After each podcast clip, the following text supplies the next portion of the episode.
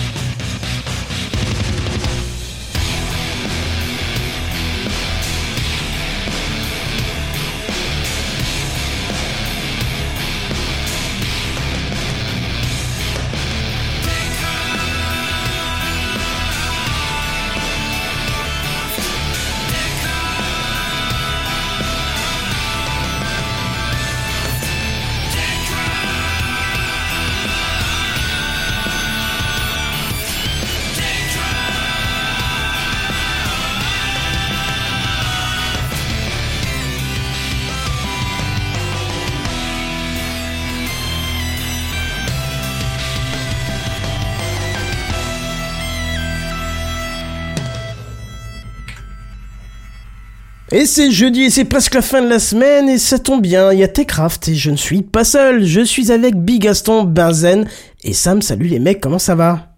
Bonsoir.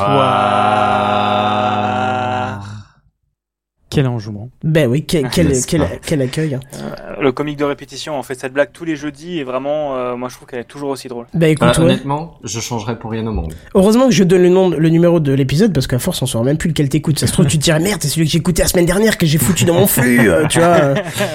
Ah mais non, c'est c'est les flux de France Inter, tu sais, qui remettent les mêmes émissions euh, en te rajoutant de la pub devant. Ouais. Oui, Euh, oui. Ah, font ça. faut que je fasse, Ouais. faut que je fasse un, un CPQTA sur euh, la publicité dans les podcasts, les podcasts parce que ça me sort par les trous du, du nez. Voilà. Parce que j'en ai Ouais. qu'un de Parce que du- tu souffles euh, fort. Ah ouais, non, D'exaspération. Je gueule même, je saute sur ma montre pour faire plus 30, plus 30 et moins 15. Parce qu'en général, t'as 45 secondes sur France Inter et sur euh, certains qu'on va pas citer, t'as plus de 2 minutes 30 de, de entre les pubs, les machins, les recommandations, les Patreons, les remerciements à l'autre. Ah, j'avoue, quand, quand le truc de base fait 10 minutes et que tu commences, t'as genre, allez, 15-20 minutes de secondes, secondes pardon, d'intro de oui, c'est ce machin-là. Oui, je sais que c'est ce machin-là, je, le- je le regarde tous les jours, calme-toi. Et après, t'arrives avec euh, pub et après, c'est oh, au fait, euh, nos, nos live TikTok, euh, like, euh, ce que tu veux, la question c'est là, putain. Alors, t'as- Tocheux euh, qui est dans le chat, et d'ailleurs on salue euh, tout le chat, hein, c'est-à-dire Irsla, Didi, Tocheux qu'on voit ici qui ont commenté, me dit des noms. Alors je vais pas dire des noms, mais je vais juste donner un indice, je vais dire que c'est pas chic, déjà. Voilà. C'est pas chic déjà de faire ça, les pubs dans le truc. Voilà, j'ai donné mon indice. Euh, voilà. Est-ce que vous voulez qu'on passe à l'introduction? C'est un, c'est un message de service euh, important à vous faire passer. Allez, Un message de service. Oui, parce que vous n'êtes pas au courant, parce que ça a été un de petit pas de chic. voilà, ça a été un petit peu mis, euh, mis. Euh... oh, vous verrez. Allez, c'est l'introduction. C'est l'introduction. Bon, on va essayer de faire vite aujourd'hui. Oh, tu parles, c'est encore un truc qui va durer des heures, ça.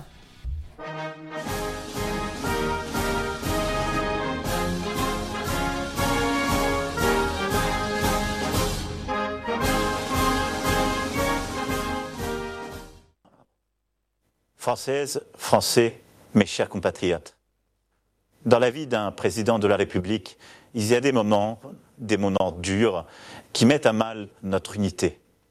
L'un de ces moments vient de frapper non seulement notre pays, mais également toute la francophonie. Lors du Conseil des ministres de ce matin, j'ai eu la tristesse d'apprendre le départ de JN Bière, du fameux podcast numéro 1 sur le divertissement technologique et vidéoludique TechCraft. J'ai tenté de contacter le taulier, Kenton, ainsi que Bazen, Sam, Redscape, Bigaston, Jackie également.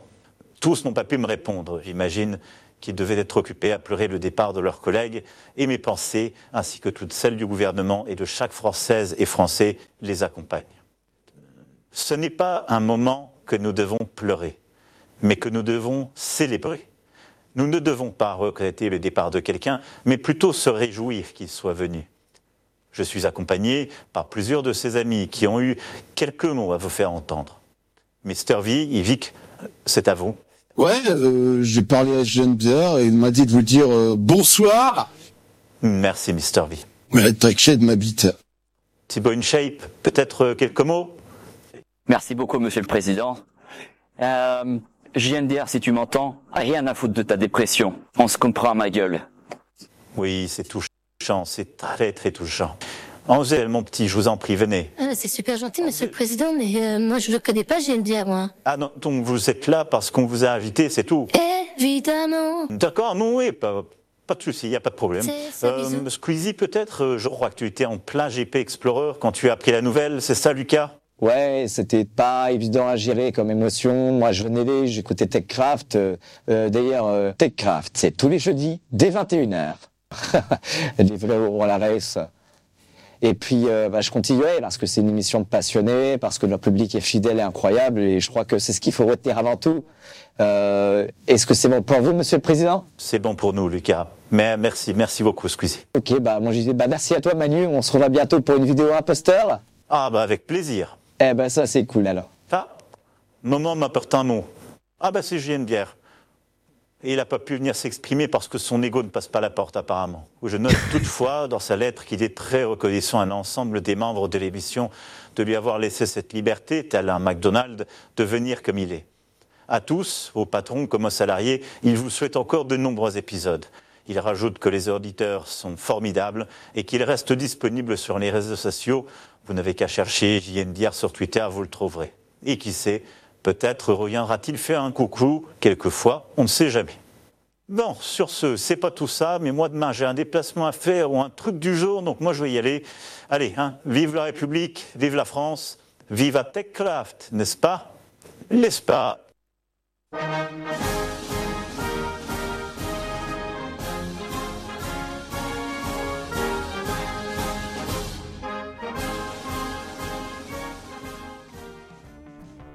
Et voilà, c'était notre petit message de service qui nous a été bien sûr envoyé par euh, JNBR qui, vous l'avez compris, a, a quitté l'émission. Mais qui voulait quand la même laisser. Pour nous aussi. C'est ça, ouais. Il y a Rip in Peace, euh, petit ange parti trop tôt. Mais jusqu'au bout, jusqu'au bout, Ah, le il a message laissé sa était patte beau. et c'est excellent.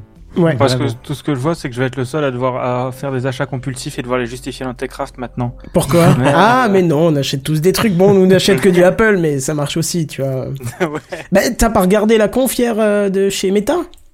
Bah non, vraiment. Alors le truc, c'est que on dit, enfin, je- vraiment, on- j'ai Ah, je quitté comptais Twitter. sur vous pour me tenir au courant. Euh, je vous en parlerai peut-être dans une ou deux semaines parce qu'en gros j'ai vu l'annonce passer à midi sur Twitter j'ai fait oh, bah, j'ai déjà deux ou trois trucs de sympa flemme de me taper la conf mais euh, mais en gros depuis que je suis plus sur Twitter j'ai plus aucune info Oui, c'est Et vrai. genre, vra- genre vraiment euh, j'ai plus Nintendo Direct j'ai plus les conférences Xbox Ubisoft ou quoi j'ai plus rien et euh, je savais que c'était à peu près dans ces temps-là mais vraiment euh, rien n'en a parlé aujourd'hui j'ai fait d'autres choses et, euh, Bah écoute, et euh, je me suis rendu compte grâce à euh, TikTok qui résumait vite fait hein, le prix du Quest 3 et et qu'il est plus meilleure résolution c'est tout ce que je sais pour. Écoute, j'ai eu l'occasion de le, de le regarder à travers un live de, de JNBR, euh, parce que je suis allé le voir en live et puis il, il faisait le, le- la transmission de, de cette conf. Euh, alors, je précise en cuisinant des croque-monsieur, donc j'ai pas tout à fait tout suivi de A à Z, mais il faut dire que JNBR et, bon et, et son ami Papa Podcast, oui, ça va, il y avait pas pire.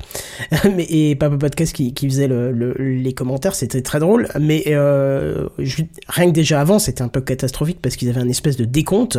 Euh, la, la conférence a été retardée. Le décompte, tu rafraîchissais la page, ça passait de 20 secondes restantes à moins 2 minutes, à plus machin. Enfin, c'était c'était comique. Et puis après, on va on va pas se le cacher. euh, je trouve qu'il y a quand même une plus-value à faire de l'enregistrement en amont maintenant parce qu'il y a quand même pas mal de moments qui étaient cringe avec des blagues qui sont pas passées, le public qui réagissait pas à des soi-disant super annonces. Donc euh, voilà. c'est- Ouah, c'est ça qui est gaulerie, c'est ça qui est rigolo. Moi, je trouve que, euh, enfin, il y a les grosses confs que je regarde, moi, c'est le 3. Donc, euh, la grosse conférence du jeu vidéo, enfin, c'est plus le 3, c'est le Summer Game Fest qui a lieu en juin. Et, et je trouve ça dommage de plus avoir des conférences sur scène où c'est un peu cringe. T'as Keanu Reeves qui débarque, euh, t'as le budget marketing d'un studio indépendant sur l'intégralité de sa vie qui passe en une heure de conférence. Euh, et c'est euh, c'est c'est des trucs rigolos. Bon, après, c'est. Je j'aimais bien aussi le format, le Ouais, format moi- conférence. moi je trouve que c'est un peu plus rigolo. Micro- Google le font encore. euh, à l'E3, il n'y a plus rien. C'est que des trucs, il n'y a plus de public. Si, il y a Ubisoft qu'on fait, mais ils étaient trois dans la salle. Euh, donc c'était Ouais, donc ça pas, complètement naze. Mm. Euh, mais euh, je trouve que ça perd un petit peu d'instantanéité du machin, quoi.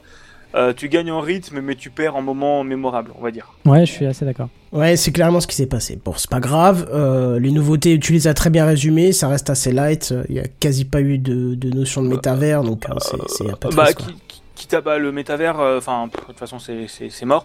Euh, Mais oui, autant, que les, ouais. autant que les NFT. Mais non, tout le seul info que j'ai eu, c'est 500 dollars pour le Quest 3, qui me semble être un prix plus ou moins acceptable, avec euh, des. euh, bah, du coup, j'en fais une news, c'est pas grave.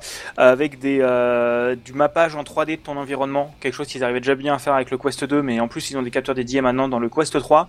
Un prix qui, pour moi, est tout à fait honnête pour l'appareil le, en lui-même, en sachant qu'il coûte que 150 euros de plus qu'un Quest 2 et qu'ils ont fait un truc où en gros en mappant ton environnement, faire de la réalité augmentée où tu pourras mettre des cadres vidéo dans ton environnement. En gros, il enregistre la position d'éléments, il te les replace au-dessus, avoir des fenêtres. Euh, en gros, il fait à peu près ce que fait le Apple Vision, sauf euh, le tiers du prix. Euh, pour moi, c'est à peu près la même promesse que le Vision Pro, Mhm. sauf le tiers du prix avec un catalogue déjà existant, quoi. Et, euh, et un truc euh, intercompatible. Donc, je pense que ça peut être un outil euh, chouette. Euh, bon, c'est pas, ça va pas. euh, si vous avez un Quest 2, je pense que c'est pas forcément intéressant d'acheter un Quest 3, mais ça reste pour moi encore une fois la meilleure porte d'entrée dans le monde de la réalité virtuelle. Bah écoute, oui. Tu l'achèterais et tu nous diras, on le sait très bien. Euh, non, non, j'ai un Quest 2, j'y joue déjà plus. euh, j'ai pas le temps. J'ai d'autres achats compulsifs à faire avant. Bon, très bien. Et puis j'avais encore une deuxième introduction, puis on passera aux news high-tech. C'est un, un mini, un mini, mini coup de gueule parce qu'en fait, euh, j'ai vu la réaction de tout le monde aujourd'hui en disant qu'il n'y avait pas de news, mais c'est en fait juste parce que tout est pollué par euh, des news high-tech, euh, par des, enfin remplis par des articles de liens sponsorisés, euh, juste parce que c'est des promos. Donc t'as Je suis sûr ça. que tu parles pas des French Days. C'est sûr que c'est pas ça. Alors, je, je t'avoue que je n'avais pas vu comment cet événement s'appelait, mais tu viens de me le dire et je comprends pourquoi il y a tant d'articles avec juste euh, les bons plans de la journée, les machins, dont on s'en bat les steaks, hein, on va, on va pas se le cacher. Euh, donc voilà, c'est c'est un peu triste, mais c'est comme ça. Allez, on va passer aux news high-tech. C'est les news high-tech. C'est les news high-tech. C'est les news high-tech. C'est les news high-tech. T'as vu le dernier iPhone, il est tout noir. C'est les news high-tech. Qu'est-ce que c'est le high-tech? C'est plus de mon temps tout ça. Et je me suis planté sur l'image de fond. Bon, c'est pas grave, parce qu'il faut expliquer, j'essaie un nouveau format vertical en parallèle euh, de l'horizontal pour essayer de faire des exports. Donc, on- pas grave, les images, vous les imaginerez. Alors que tout le monde ne parle que de ChatGPT, on parle euh, d'IA, de génération de texte. hein. Euh, il faut avouer que tout de même, euh, c'est une des seules IA qui n'est pas connectée à Internet. Celle de Bing, donc Copilot, elle l'est bien. Celle de Google, donc Bard, elle l'est aussi. Et même si ChatGPT reste tout de même la préférence des utilisateurs d'IA, il faut dire que lorsqu'on a besoin d'un résultat nécessitant une information récente, eh ben, il y a seulement la concurrence qui était véritablement efficace. Mais peu importe, parce que ça y est, ChatGPT est connecté à l'internet du cybernaute, mesdames et messieurs, et ce depuis le 27 septembre pour les abonnés payants. Et dans un futur dont on n'a aucune date précisée, euh, pour euh, ceux qui n'ont pas de compte payant, euh, ça sera bientôt. Et même si on demande à l'IA, elle vous répond qu'elle n'est pas au courant parce que sa base de connaissances s'arrête en septembre 2021. Donc tu vois, au moins elle est honnête, et même cette info n'a pas été rentrée là-dedans. Alors ChatGPT pourra, euh, je cite, fournir des informations actuelles et fiables, livrées avec des liens directs vers les sources. Et comme les choses sont bien faites, ChatGPT respectera les, in- les instructions d'indexation de robots.txt. Donc, la non-indexation, si c'est indiqué dans le fichier, euh, Big Gaston, toi-même, tu pourras peut-être préciser quelque chose, non?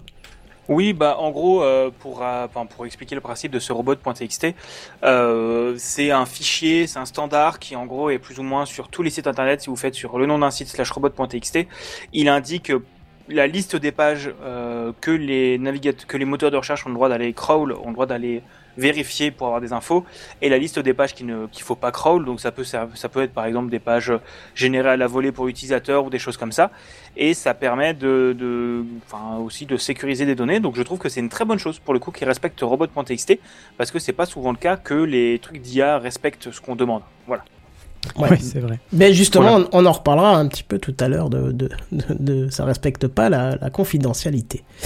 Bon, alors je tiens quand même à vous rappeler que l'abonnement il est à 20 dollars par mois, mais qui donne accès à une multitude de plugins hein, maintenant, et les retours des, utilisations sont tels que je me demande si je veux pas couper mon abonnement Netflix pour me prendre un, un compte euh, ChatGPT. En tout cas, euh, euh, qu'est-ce que je raconte Euh, Ah bah en fait euh, non, je viens de comprendre pourquoi j'ai perdu ma news de tout à l'heure, c'est parce qu'en fait elle s'est fusionnée avec celle-là. Donc voilà, en gros pour ChatGPT, ça va être dispo sur internet. Soyez contents, vous allez pouvoir faire des enfin des demandes encore plus précises. Est-ce que vous avez des questions là-dessus? Bah, moi, j'ai toujours le même truc, c'est que ChatGPT, pour moi, le seul intérêt, c'est GitHub Copilot. Et c'est la seule utilisation de ChatGPT que je fais. Et que, pour le coup, GitHub Copilot, c'est vachement bien en tant que développeur.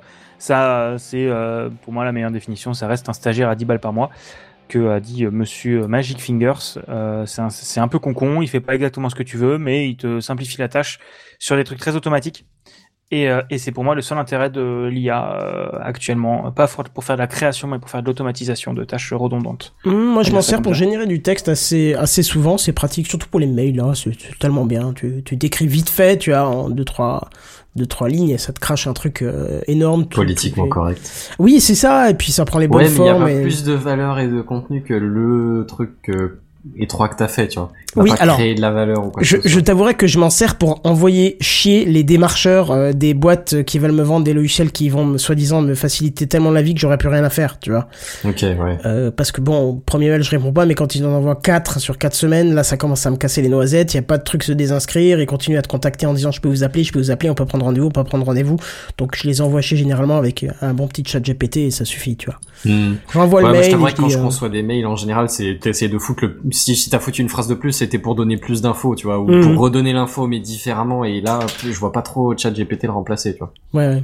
Oui, oui, bah oui. Ça s'adapte pas à tout. Parce hein, que c'est pas ça- des ça infos, dépanner, tu vois, c'est pas des infos génériques, c'est des trucs spécifiques par rapport à un Oui, oui. projet en cours, tu vois. Bien sûr, je C'est comprends. pas bien. des trucs qui peut sortir de son chapeau ésotériquement, tu vois. Très bien, bah c'est bon pour moi. Si vous voulez, on passe à la news suivante.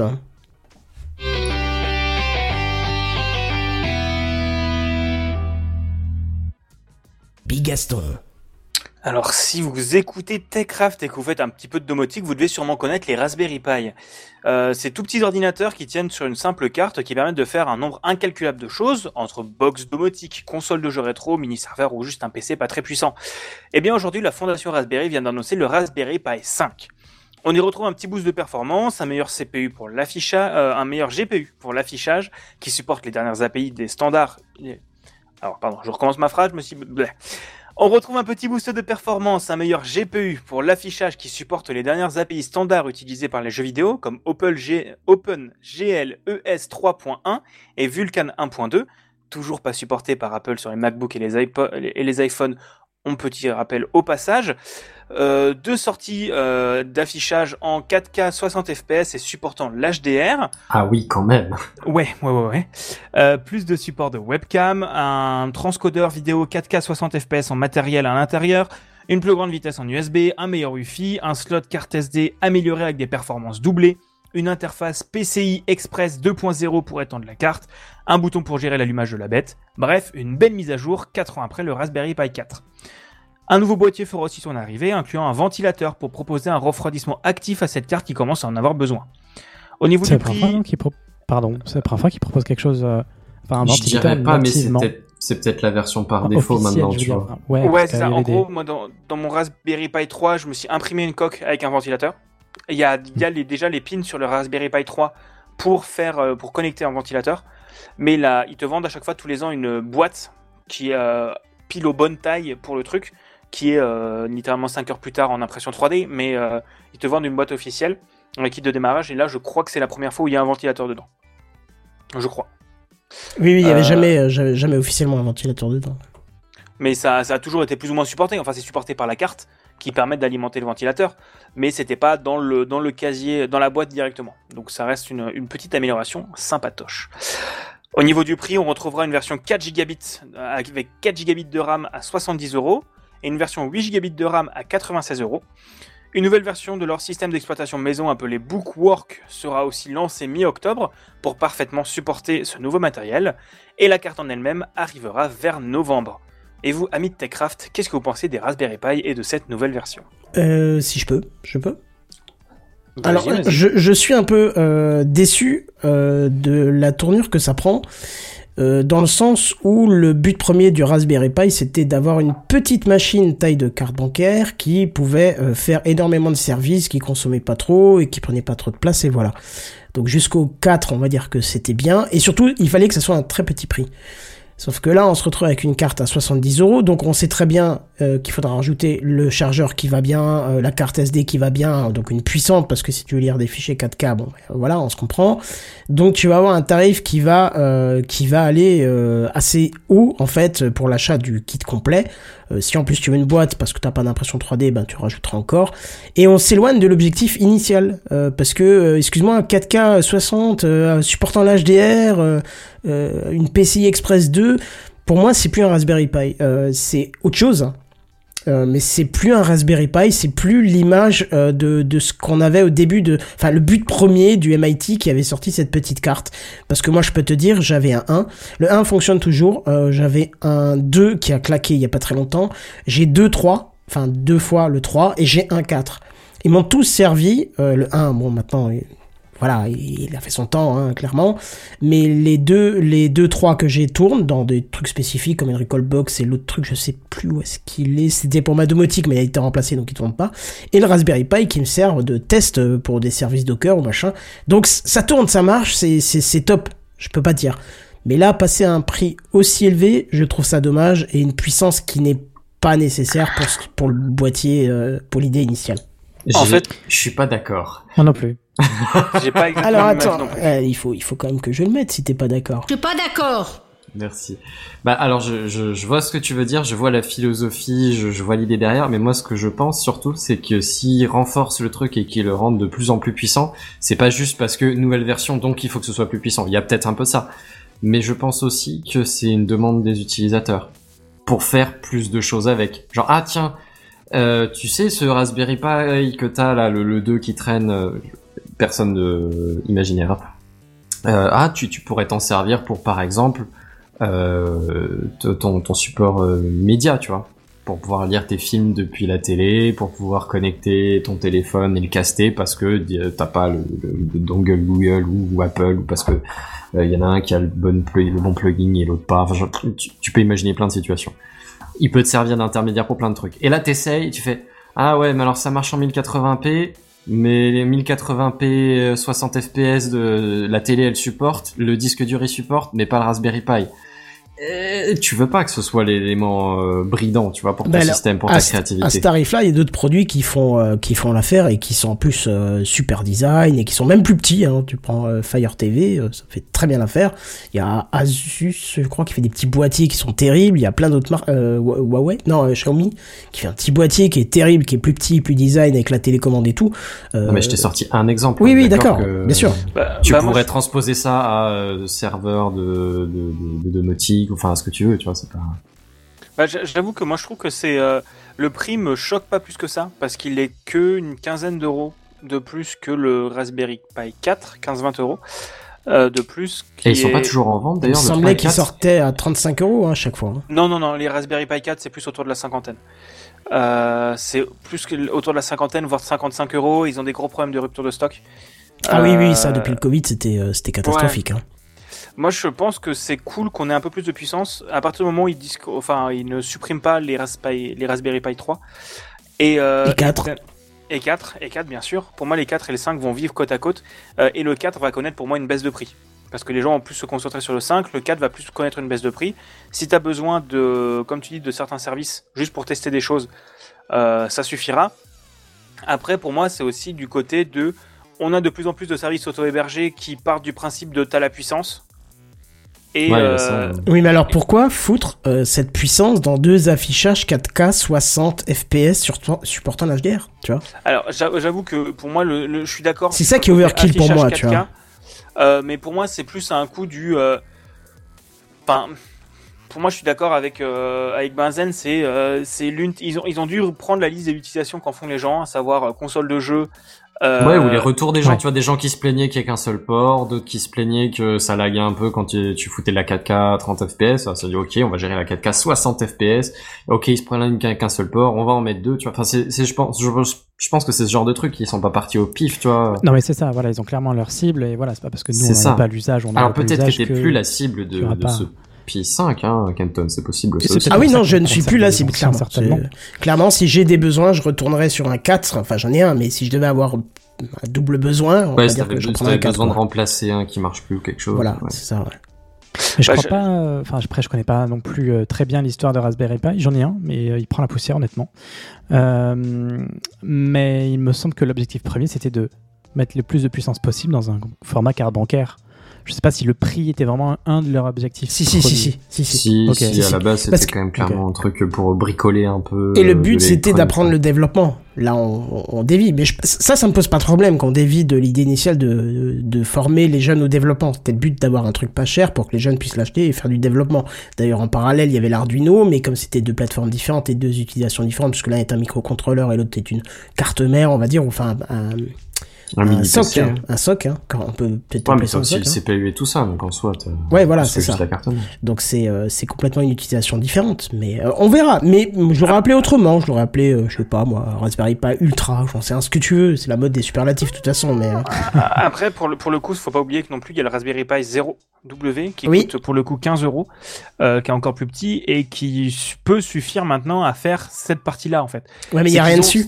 Y a pas de, enfin, t'as pas de connecteur, t'as rien, c'est toi qui dois les souder. euh. Oui, oui, bah, Ah oui, bah oui. Non, mais, c'est, c'est... mais après, t'achètes, euh, t'as- tu rajoutes 5 balles, je pense que t'as, un- t'as, une, t'as une carte d'extension euh, qui te permet de faire la même chose.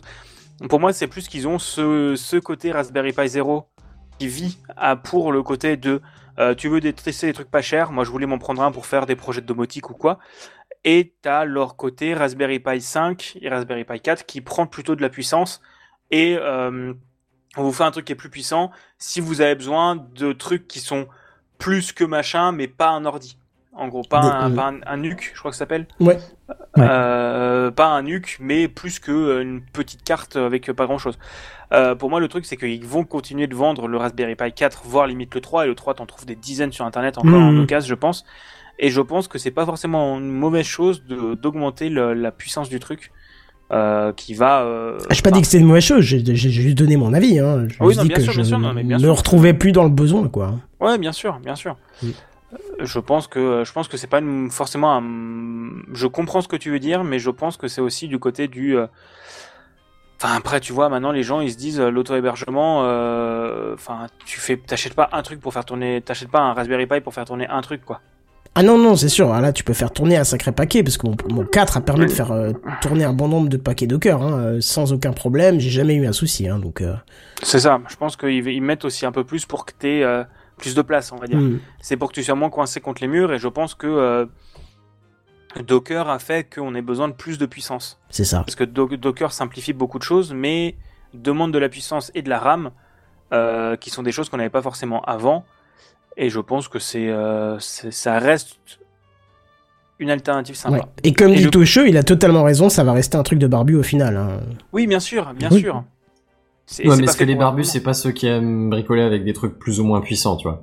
Des fois, c'est un truc euh, low, low qualité, et puis des fois, t'aimerais bien avoir un grand écran qui pète la classe avec les LED qui s'illuminent au fond, et enfin voilà, tu vois. Et, et après, je pense que c'est surtout que euh, Raspberry Pi sont les plus connus, mais ils ont des concurrents. Oui, Je il y en a plein. Ah, tu penses qu'ils essaient de se distinguer par en étant le haut du panier, comme c'est l'image euh, la plus connue, image de marque un peu, t'essaies de jouer dessus Euh, Non, j'irai pas forcément jusque-là, mais je dis juste, euh, si vous n'êtes pas intéressé par cette direction que prend Raspberry Pi, euh, vous devez pouvoir trouver votre euh, bonheur autre part. Ah, Euh, et que pour moi, c'est juste une décision qu'ils ont décidé de prendre. Et, euh, et pour moi, le truc le plus grand public que je peux voir avec un Raspberry Pi, et encore, c'est pas grand public, c'est genre faire du Recalbox ou du, euh, ou du, ça, euh, ouais. ou du Home Assistant, quoi. Ouais. Avec des, avec des trucs qui te disent déjà Raspberry Pi 3, c'est limite. euh, ça pourra marcher, mais c'est limite. Raspberry Pi 4, c'est mieux. Donc, euh, je pense que là, c'est surtout. enfin, tu vois, pour RetroArch, cette puissance supplémentaire. Ah bah là, tu vas commencer à pouvoir... Ouais, là, tu peux mettre une Switch dessus, quoi. Donc, J'irai pas jusqu'à la Switch quand même. Euh, mais pour moi, tu peux pas. monter jusqu'à la PS3 bah, c'est déjà pas mal, en tout cas. facilement. Ouais. Bon, enfin bref, on verra un petit peu ce que ça va donner. Euh, on passe à la suite Oui. Allez. Ah bah, c'est parti.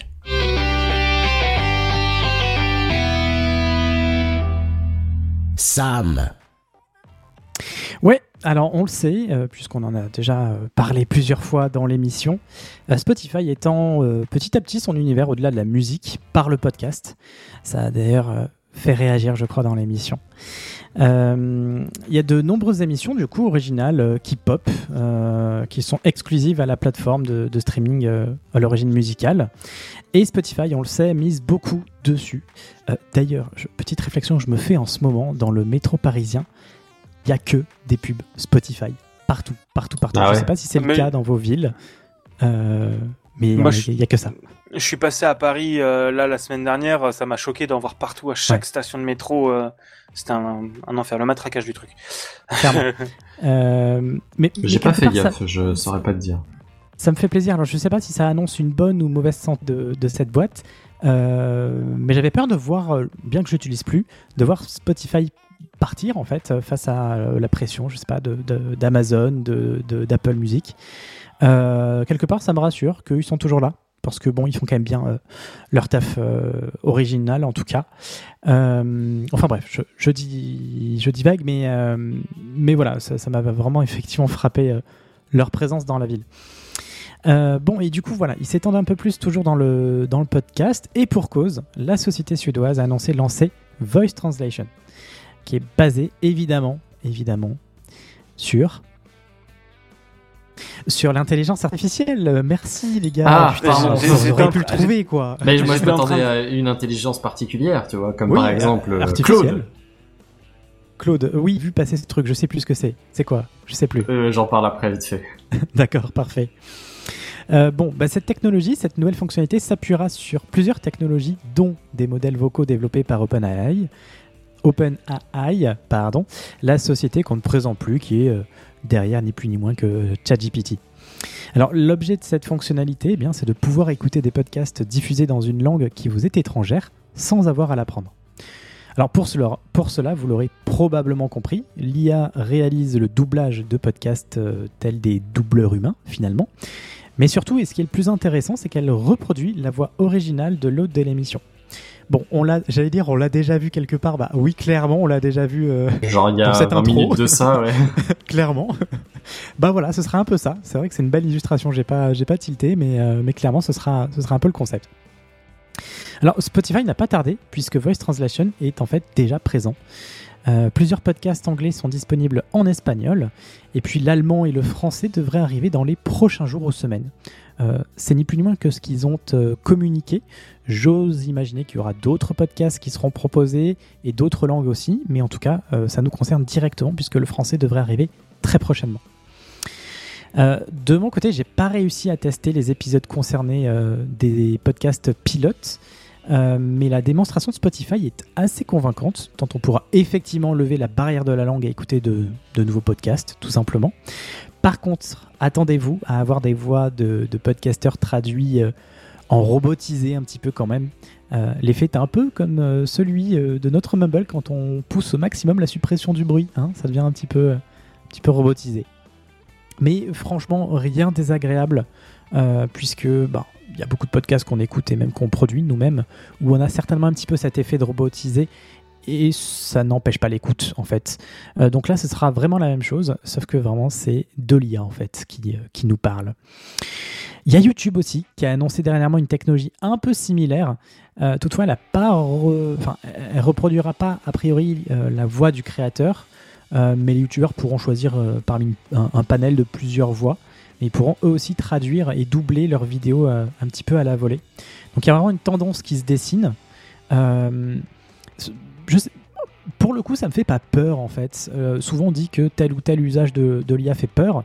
Alors cet usage appliqué en tout cas aux plateformes de streaming me fait pas peur tant il est utile en fait et clairement il y a des contenus euh, c'est vrai qu'en vidéo par exemple je peux consommer des vidéos euh, anglaises parce qu'à la limite on a les sous-titres si on, peine à comprendre mais pour les podcasts c'est vrai que j'ai encore ce réflexe et pourtant je pourrais m'en sortir avec l'anglais mais c'est vrai que c'est vraiment pas un réflexe et là clairement ça pourrait vraiment euh, ou- ouvrir la porte à, de nouveaux, euh, à de nouvelles euh, populations finalement.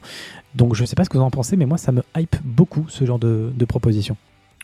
Bah moi c'est un peu encore une fois si on cache enfin là, là pour moi c'est pas de, l'IA pour automatiser c'est de l'IA pour supprimer des métiers encore une fois ce genre de choses ça existait déjà et c'était fait par les comédiens de doublage qui euh, du coup étaient payés. Et j'ai l'impression que c'est une manière d'économiser de l'argent euh, et que Spotify ça permet d'enfermer les créateurs encore plus sur leur, leur plateforme à eux. Euh, je viens de voir aller voir à l'instant déjà Anchor c'est intégré maintenant à, à Spotify for Podcasters. Et j'ai l'impression que c'est encore un truc du venez sur Spotify et que Sp- Spotify essaie de d'effacer le flux RSS et le podcast au profit d'un du- d'un méta truc chez eux pour refermer l'écosystème et capturer les clients, ce qui est normal. Enfin, c'est le principe d'une entreprise. Et je trouve que c'est un peu euh, c'est d'un côté c'est chouette, comme tu dis, pour le côté du euh, pouvoir découvrir des autres des émissions que tu aurais pas pu parce qu'elles sont pas dans ta langue. Mais de l'autre, je me dis, ça existe des trucs adaptés, et sauf que c'était fait par des sociétés spécialisées et que ça payait des oui gens. et non, mais j'en ai découvert des, j'en ai déjà vu des, des trucs spécialisés et j'en ai même déjà entendu parler de créateurs qui avaient lancé des trucs euh, spécialisés. Euh, je pense à Nota Bene pour pas le citer. Et en gros, il a lancé des chaînes, je crois espagnoles et anglais, mais je suis plus absolument sûr de ma connerie. Euh, et il s'est rendu compte que bah, son audience, c'était des gens en France qui le suivaient déjà sur la chaîne française et qui suivaient juste d'autres contenus ou re ces contenus qu'il les pratiquait dans d'autres langues, tu vois. Mais qu'il n'avait pas touché d'autres euh, démographies. Genre, typiquement, des gens d'autres pays, tu vois. Et je me dis qu'il y a peut-être moyen que ça, ça permette de, de faciliter un peu l'accès quand même. Ouais, euh, surtout qu'en fait, je suis pas d'accord avec ton, avec ton point de vue, euh, Big Gaston. Alors, non pas sur la fait de s'approprier, euh, enfin, d'enfermer les utilisateurs, les, les podcasteurs, euh, sur leur plateforme, mais euh, euh, sur, sur l'autre aspect, ça m'a échappé. Qu'est-ce que tu disais sur. Le fait de payer des gens. Oui, voilà, exactement. Autant ça appliqué dans le cinéma, ok. Mais dans le monde du podcast et de YouTube, clairement, c'est. Il n'y a, y a, pas de- y a pas ce métier-là. Enfin, il n'y a pas de doubleur YouTube ou, ou de podcast. Il doit y en avoir, bien entendu. Mais c'est franchement à la marge. Euh, Ouais, mais- donc je pense que ça va pas vraiment voler. En tout cas, appliqué au podcast, ça va pas voler d'emploi, tu vois. Ouais, mais sauf que le podcast, c'est une porte d'entrée. Enfin, une fois que la techno sera déployée, tu vas pas me faire croire que les autres euh, domaines vont pas l'utiliser. En fait, le truc, c'est que euh, pour moi, c'est Ouais, toujours le. C'est pour ça qu'il y a eu aussi la grève aux États-Unis euh, des, des rédacteurs et tout ça. C'est que on commence par tester sur des trucs où c'est un peu plus marginal pour entraîner les algos et une fois qu'on peut, on le pousse autre part. Et, euh, et je suis d'accord avec toi que sur le podcast, c'est pas du tout, c'est très marginalisé qu'il n'y a pas du tout ce métier-là qui existe pour l'instant. Mais d'un autre côté, je me, enfin, moi, j'ai toujours de ce côté-là du, euh, enfin, c'est mon côté euh, pas anticapitaliste, mais mon côté du, euh, je, je vois qu'est-ce qui peut arriver de pire et qu'il y a toujours un endroit qui ça commence, qui- enfin, pour moi, les boîtes, c'est on leur donne la main et ils finissent par bouffer le bras.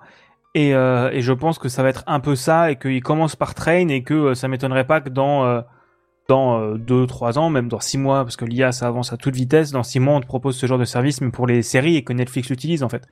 Je, je suis, je suis d'accord sur. Enfin, euh, typiquement, euh, moi, dès qu'il y a une caisse euh, automatique, j'essaie de l'éviter, tu vois, pour cet aspect-là. Euh, mais là, franchement, c'est pas comme si les podcasts étaient nouveaux, qui n'avaient pas eu l'occasion d'ancrer un métier, dans ce cas-là, de doubleur. Personne n'a Bah- pris cette occasion, donc là, ils ont comblé quelque chose qui, qui était absent. Ils n'ont pas volé quelque chose, je trouve, Non, tu non, vois, sur, cette- sur ce marché-là, en tout cas. Euh, donc, vraiment, pour moi, c'est vrai que c'est bienvenu. Après, c'est vrai que si c'était des humains qui le faisaient, bien sûr je, serais d'autant plus preneur. Mais il faut pas oublier une chose, c'est que ça a un coût aussi, et que du coup déjà on en a marre de la pub, bah, il y en aurait deux fois plus aussi. Faut pas se leurrer. Bah après, je suis d'accord avec toi. Pour moi, euh, oui, bien sûr que ça n'existe pas sur le podcast et que c'est chouette que, que, enfin, c'est chouette. C'est intéressant que ça vienne sur ce truc-là et que ça crée quelque chose là-dessus. Mais pour moi, c'est pas le côté du, euh, enfin. J'ai aucun souci pour le podcast parce que comme tu dis, il y a, peut-être cinq podcasts en France qui sont adaptés et, et inversement quoi. C'est mi- c'est minime Ouais. le truc.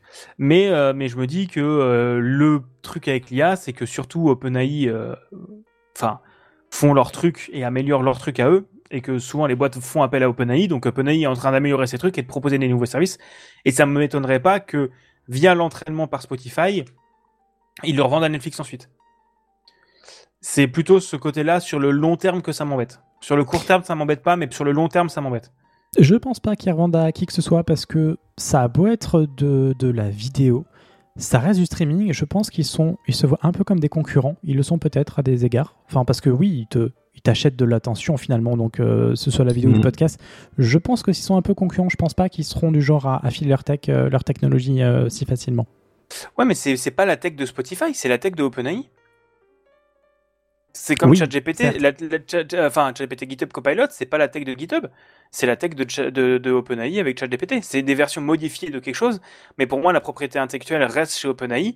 Et, euh, et ce qui est et ce qui est important dans l'IA, on le sait tous, c'est pas l'algorithme, c'est le dataset, c'est l'entraînement. Oui. Et, euh, et via ce partenariat, je pense que c'est donnant-donnant. Pour Spotify, ça fait euh, des nouveaux services pour ses utilisateurs, et pour OpenAI, ça fait des, des datasets énormes sur lesquels entraîner ses, ses IA. Je pense.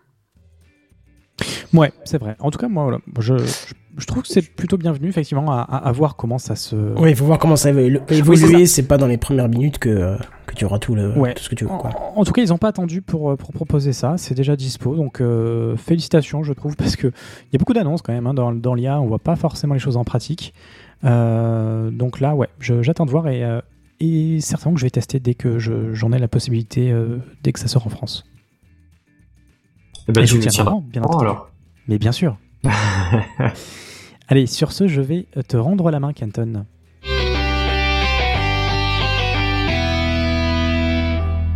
Kenton. Oui, parce qu'on va parler un petit peu d'autre chose, parce que c'est vrai que là, cette semaine, euh, l'IA, on, on en parle beaucoup, hein, on va pas se le cacher, c'est quand même euh, le truc qui, euh, qui nous tient un peu au corps. Et bug, abus d'utilisation, fonction de partage, euh, indexation non intentionnelle, on va dire, enfin... On, on, on pourrait dire que ça va barder pour Google à cause de son IA qui s'appelle Bard et de son moteur Oh là de là là, recherche. t'as Ouais. pas osé. Si, si, je suis désolé, j'ai osé, désolé. Oh ouais. Bon, en effet, alors il y a un cas d'utilisation un peu particulier qui a rendu disponible à la recherche euh, sur Google des milliers de conversations qui se sont déroulées sur Bard. Mais attention, euh, même si ce ne sont pas des conversations euh, privées, totalement privées,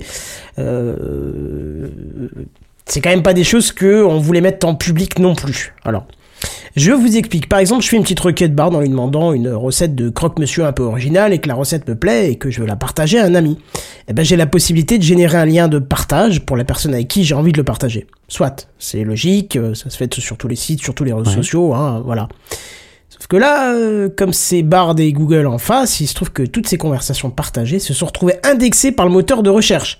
Alors vous allez dire, on s'en bat le pain de mie hein, de ma recette euh, de croque-monsieur, mais euh, il peut y avoir des échanges avec Bard plus privés que l'on souhaiterait partager qu'avec une personne en particulier, et non la Terre entière. Sauf que dans ce Bah, cas... clairement, dans tes prompts, tu peux glisser des infos. Exactement. Sauf que là, le gros problème, c'est en tapant une fonction de recherche euh, sur Google comme, je la cite, site de point https slash slash bard google.com slash share et quelques mots-clés, eh ben on pouvait retrouver des milliers de conversations pas tout à fait privées euh, contenant euh, les mots-clés que vous aviez tapés. Alors oui, il faut, il faut avoir fait la manipulation de partage au moins une fois de sa conversation, mais on s'attend quand même pas à ce que cette action, elle la propage, euh, elle propage la conversation avec la Terre entière. Bref, Redscape, il a quand même bien raison. L'IA, c'est bien, mais il faut pas avoir peur de partager ses données sans le vouloir. Après, Euh, Ceci dit, euh, je, je, je- suis pas très utilisateur, enfin pas à ce point utilisateur des, IA, euh, mais j'imagine que ce genre de lien de partage fonctionne aussi sur ChatGPT ou d'autres plateformes. Donc potentiellement, il y a moyen de faire la même chose avec d'autres plateformes en fait. C'est vrai que c'est d'autant plus cocasse par contre que Google n'y est pas pensé pour son propre moteur de recherche et sa propre technologie. Mais peut-être que effectivement, c'est quelque chose qui peut, qui est peut-être plus répandu et au-delà, de- qui n'appartient pas qu'à Google finalement, ce, ce genre de, de problématique. Mais en tout cas, parce effectivement, ils auraient dû y penser. En fait, c'est juste, je pense, une- une- un défaut de, de... Ils y ont pas pensé, quoi. Autant dire les choses comme c'est, à mon avis, ils y ont pas pensé. C'est tout, tu vois. Oh, c'est- c'est vrai que ça s'est jamais tellement- fait dans la précipitation, euh, Bard. Ouais. non. Big Gaston, tu voulais? Ouais, moi ce que je voulais dire, c'est que ça, déjà, euh, ça m'étonnerait pas que ce soit plusieurs services, alors que tu le service d'un côté qui connaissent comment fonctionne l'algorithme de Google, et de l'autre euh, la team qui fasse Bard, et que tu sais, limite ils discutent jamais quoi. Mais bien sûr. Et Bah, que- ils sont pas que- dans le même bâtiment, pas au même étage, ils se croisent jamais, se- ils se connaissent pas trop, tu vois. Ouais, c'est ça, et que pour moi, c'est, c'est- je suis d'accord, le côté de c'est peut-être une, une- c'est juste t'y as pas pensé. Et on revient au truc de, euh, enfin, de l'erreur dont on parlait la semaine dernière, tu sais, avec euh, les codes qui se retrouvaient sur GitHub. Et euh, c'est toujours aussi le même truc de la blague. euh, moi, je vois beaucoup cette blague-là sur TikTok de euh, euh, quand, t'es- quand le, euh, toi, le stagiaire qui va leaker les, les données sensibles de ta boîte en utilisant euh, GitHub Copilot, quoi. Euh, Bah oui, que- c'est un peu ça en quelque sorte. Je pense que c'est plus une erreur de conception qu'une réelle volonté de. de nuire, Ouais, voilà, c'est ça. hein. Bien sûr. je pense. Bah, pour le bad buzz, pardon, pas le bar buzz, euh, ils sont très très bien, je pense. Vous avez testé sûr. un peu Bard ou pas? Tout petit peu. Moi pas. Ouais. Je trouve ça assez efficace, hein, c'est pas mal. hein. À part dans un, dans un craquage, euh, dans un craquage, parce que j'en avais, j'avais la flemme de faire un exercice qui me, qui me saoulait, mais autrement, D'accord. Et ça a marché, ça t'a fait ton exercice? Non. D'accord. Ah bah bravo finale, quoi. Donc, euh, Ouais. donc, euh, euh, non, non, à part pour lui poser des questions à la, à la mort euh, pour euh, enfin, des trucs qui n'ont aucun sens et voir Mhm. jusqu'où il peut aller, mais euh, pff, moi je suis pas client sur le truc, ça m'intéresse pas plus que ça. Euh, vu que j'envoie pas de mail, vu que j'ai pas affaire à des, cli- à des clients relous, euh, vu que je parle sur Discord, euh, moi ce genre de truc, je suis pas client pour l'instant. Ouais, que- bien sûr. Ça viendra, t'inquiète. Ah ouais, bah là, t'inquiète pas que les lettres de motivation de stage, euh, je- j'en ai fait une pour Ruby. Euh, euh, je Bah, envoyé y a moyen qu'il les, qu'il les fasse passer par un filtre anti-IA. ah, hein, t'es pas à 100%, l'abri d'une 100% ça passe, comme 100%. Mais euh, j'ai envoyé, j'ai fait une, une liste, à, une lettre à, enfin, justifiant un truc. Je l'ai envoyé à ma mère. Elle m'a fait, euh, Attends, t'es pas fort euh, pour pour faire des lettres de motivation. Je fais non, non, surtout que je, je- je suis fort dans les boîtes dans lesquelles je veux aller. Elle fait, ah ouais, bah ça se voit que t'as pas envie d'y aller.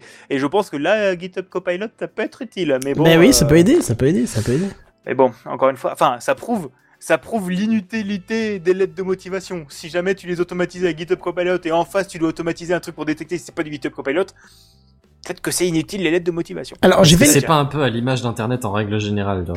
Est-ce Si. que si tu regardes un peu les, la quantité de messages qui s'envoient entre robots par rapport euh, entre de vrais utilisateurs humains, est-ce qu'on n'est pas un peu sur le même genre de projet? Moi, j'ai testé pour le délire sur ChatGPT euh, de faire une lettre de motivation. Je n'ai pas besoin, hein, c'était juste euh, faire un essai pour voir au tout début de ChatGPT pour voir comment ça réagissait. Euh, c'est juste au top. Hein. Tu envoies ça à un patron qui connaît pas. Pff, il voit que dalle et il se dit ah lui il sait bien écrire quoi. Hmm. Hmm. Je confirme, j'ai déjà essayé aussi. Bon, bah voilà. Bon, on verra bien tout ça. Euh, mon cher Bazen, ça va être à toi, je crois. hein. Vas-y. N'est-ce pas? Ah bah c'est parti. Benzen. Au risque de vous surprendre, je vous ai préparé une petite assiette de reste. Ah, ça Euh, change. Ouais, pour changer, pour changer. Est-ce que c'est pas encore le temps du dessert? Tu vois, j'avais pas, pas envie de sucrer, c'est un peu tôt. Enfin bon, je, vous- dis ça, on va quand même commencer avec du coca, donc en termes de sucre, on est posé. Euh, première news, vous avez peut-être vu passer la... Je, vais dire la polémique, mais c'est peut-être un peu fort quand même. Euh, mais moi, je l'ai vu passer, je me suis quand même posé la question vite fait, donc je vais vous partager le résultat de mes recherches. Est-ce que vous avez vu par hasard un post euh, Twitter X, je sais pas comment est-ce qu'on dira ça, euh, de la ministre des Sports et des JO, Amélie ou Weda, Weda Cas- Castera Non, ça me dit rien. Écoute, alors, en gros, le elle a fait un post euh, où, où elle, euh, enfin, je vais pas dire sucer la bite, mais euh, Tu l'as dit. elle, elle, euh, non, non, j'ai dit que je- j'allais pas le dire. Je suis en train d'essayer de trouver une autre formulation. Elle euh, Caresser dans le sens du poil. Elle, elle, elle caressait dans le sens du poil. Elle faisait l'éloge de, de Coca-Cola, principalement par rapport au JO et par rapport au sport en général. Comme quoi, c'est des partenaires importants. Ah, ça fait euh, un siècle que nanana, ils sont vertueux, ils, ah, ils sont super bien. Et cette année, pour les JO, ils veulent euh, de limiter les jeux, les plastiques jetables et les machins comme ça. Ok, très bien, très bien. Et en gros, il y a eu des trolls. Bon, on est sur Internet, hein, euh, tout le monde s'y attendait. Mais il y a eu des trolls qui ont fait genre, il y a une loi qui est sortie en juin, les gars, je sais pas si vous êtes au courant, mais quand vous faites une pub ou un placement de produit, il faut le déclarer en dessous. Oh non.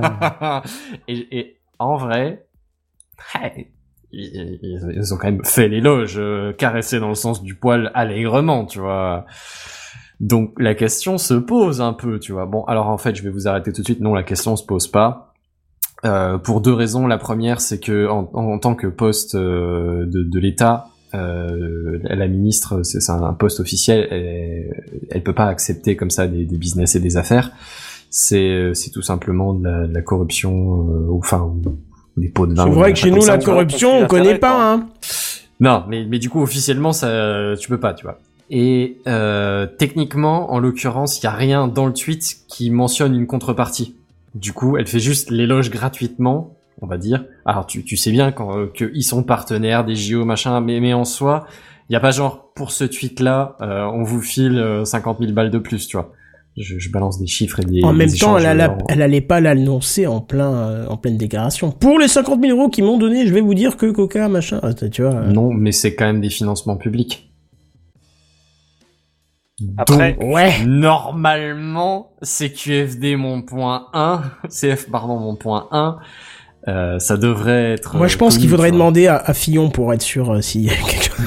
moi, moi, je dis qu'on a un placement de produit McKinsey depuis à peu près 7 ans, donc bon, euh, et c'est pas déclaré pour le coup.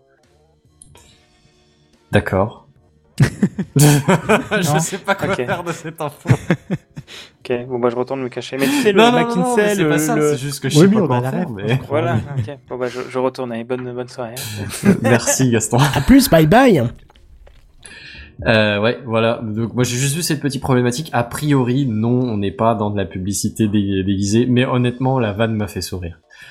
La DGCCRF qui va, qui va tu, vas avoir le post sur écran noir, euh, condamnation par la DGCCRF des, euh, de l'influenceuse euh, machin euh,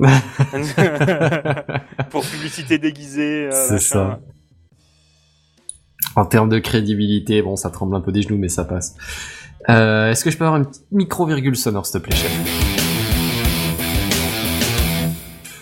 Voilà, voilà, on en parle. Je, suis à peu près sûr d'avoir euh, que, que moi ou quelqu'un avait évoqué le sujet fin d'année dernière, mais il y a donc une prime pour les voitures électriques en France, et elle a été revue, notamment comment est-ce qu'elle est calculée. Enfin, c'était prévu en tout cas euh, à la consul, il y avait consultation du, du public et ce genre de choses pendant un moment.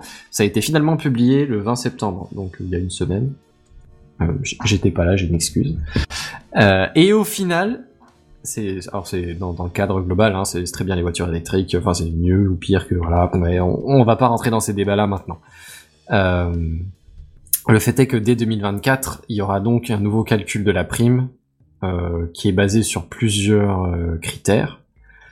Euh, Il y en a six. Il y en a un, c'est les quantités et les qualités de production des aciers. L'autre pour les aluminiums. Le troisième pour les autres matériaux. Le quatrième spécifique à la batterie. Comment est-ce qu'elle est produite. Euh, le cinquième, l'assemblage. Et le sixième, le transport. C'est en gros, ils regardent un peu euh, combien de pollution il y a eu à la fabrique pour la fabrication a été généré ou a été nécessaire pour la fabrication de cette voiture sur ces différents postes. Euh, je dirais qu'autre matériaux, c'est principalement les plastiques et ce genre de choses, mais euh, je t'avouerai que j'ai pas fait le détail. Spécifiquement, je vais vous parler du poste batterie. Parce qu'en gros, ils ont fait un espèce de ni vu ni connu, je t'embrouille, où ils ont changé les règles du jeu à la dernière minute, tu vois. Genre entre le dernier projet et ce qui a vraiment été écrit au journal officiel, il y a eu un petit changement de dernière minute. Et je trouve ça un espèce de ni vu ni connu, pas vu, pas pris, poétique. J'ai pas d'autre mot.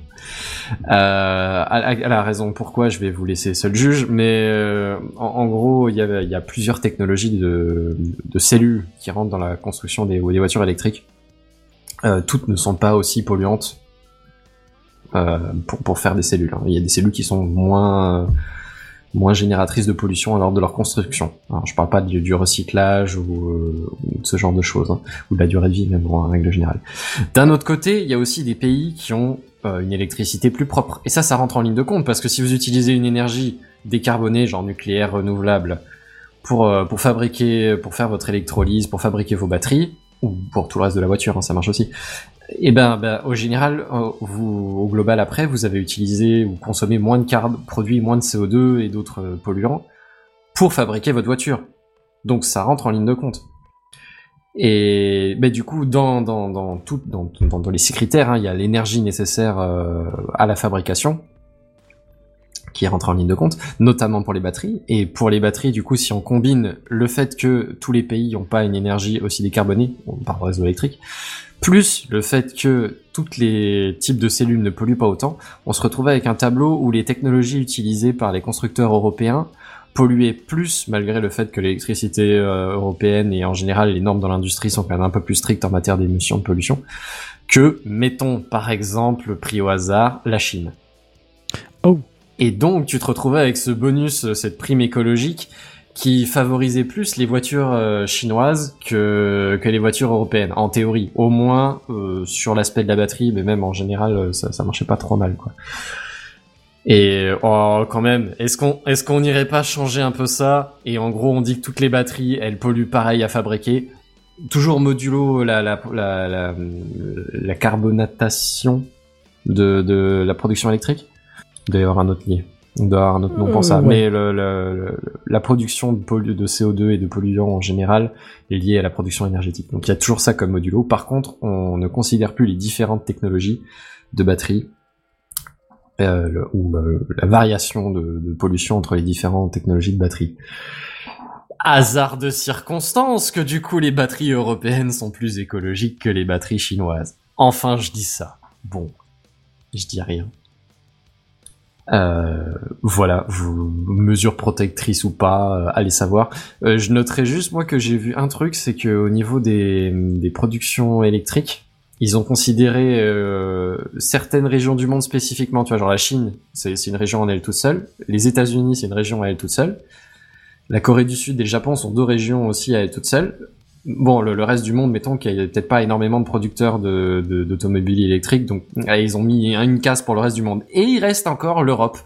Mais ils ont pas séparé l'Allemagne euh, ou la Pologne et la France, de- tu vois, dans, dans deux cases différentes. C'est tout une euh, production de CO2 par kilowatt. Alors certes, il y a le réseau euh, européen électrique, mais enfin, euh, entre l'électricité du charbon de Pologne, euh, enfin du charbon d'Allemagne ou de Pologne et l'électricité principalement nucléaire en France, et je peux pas m'empêcher qu'il y a quand même une petite marge de manœuvre. Hein.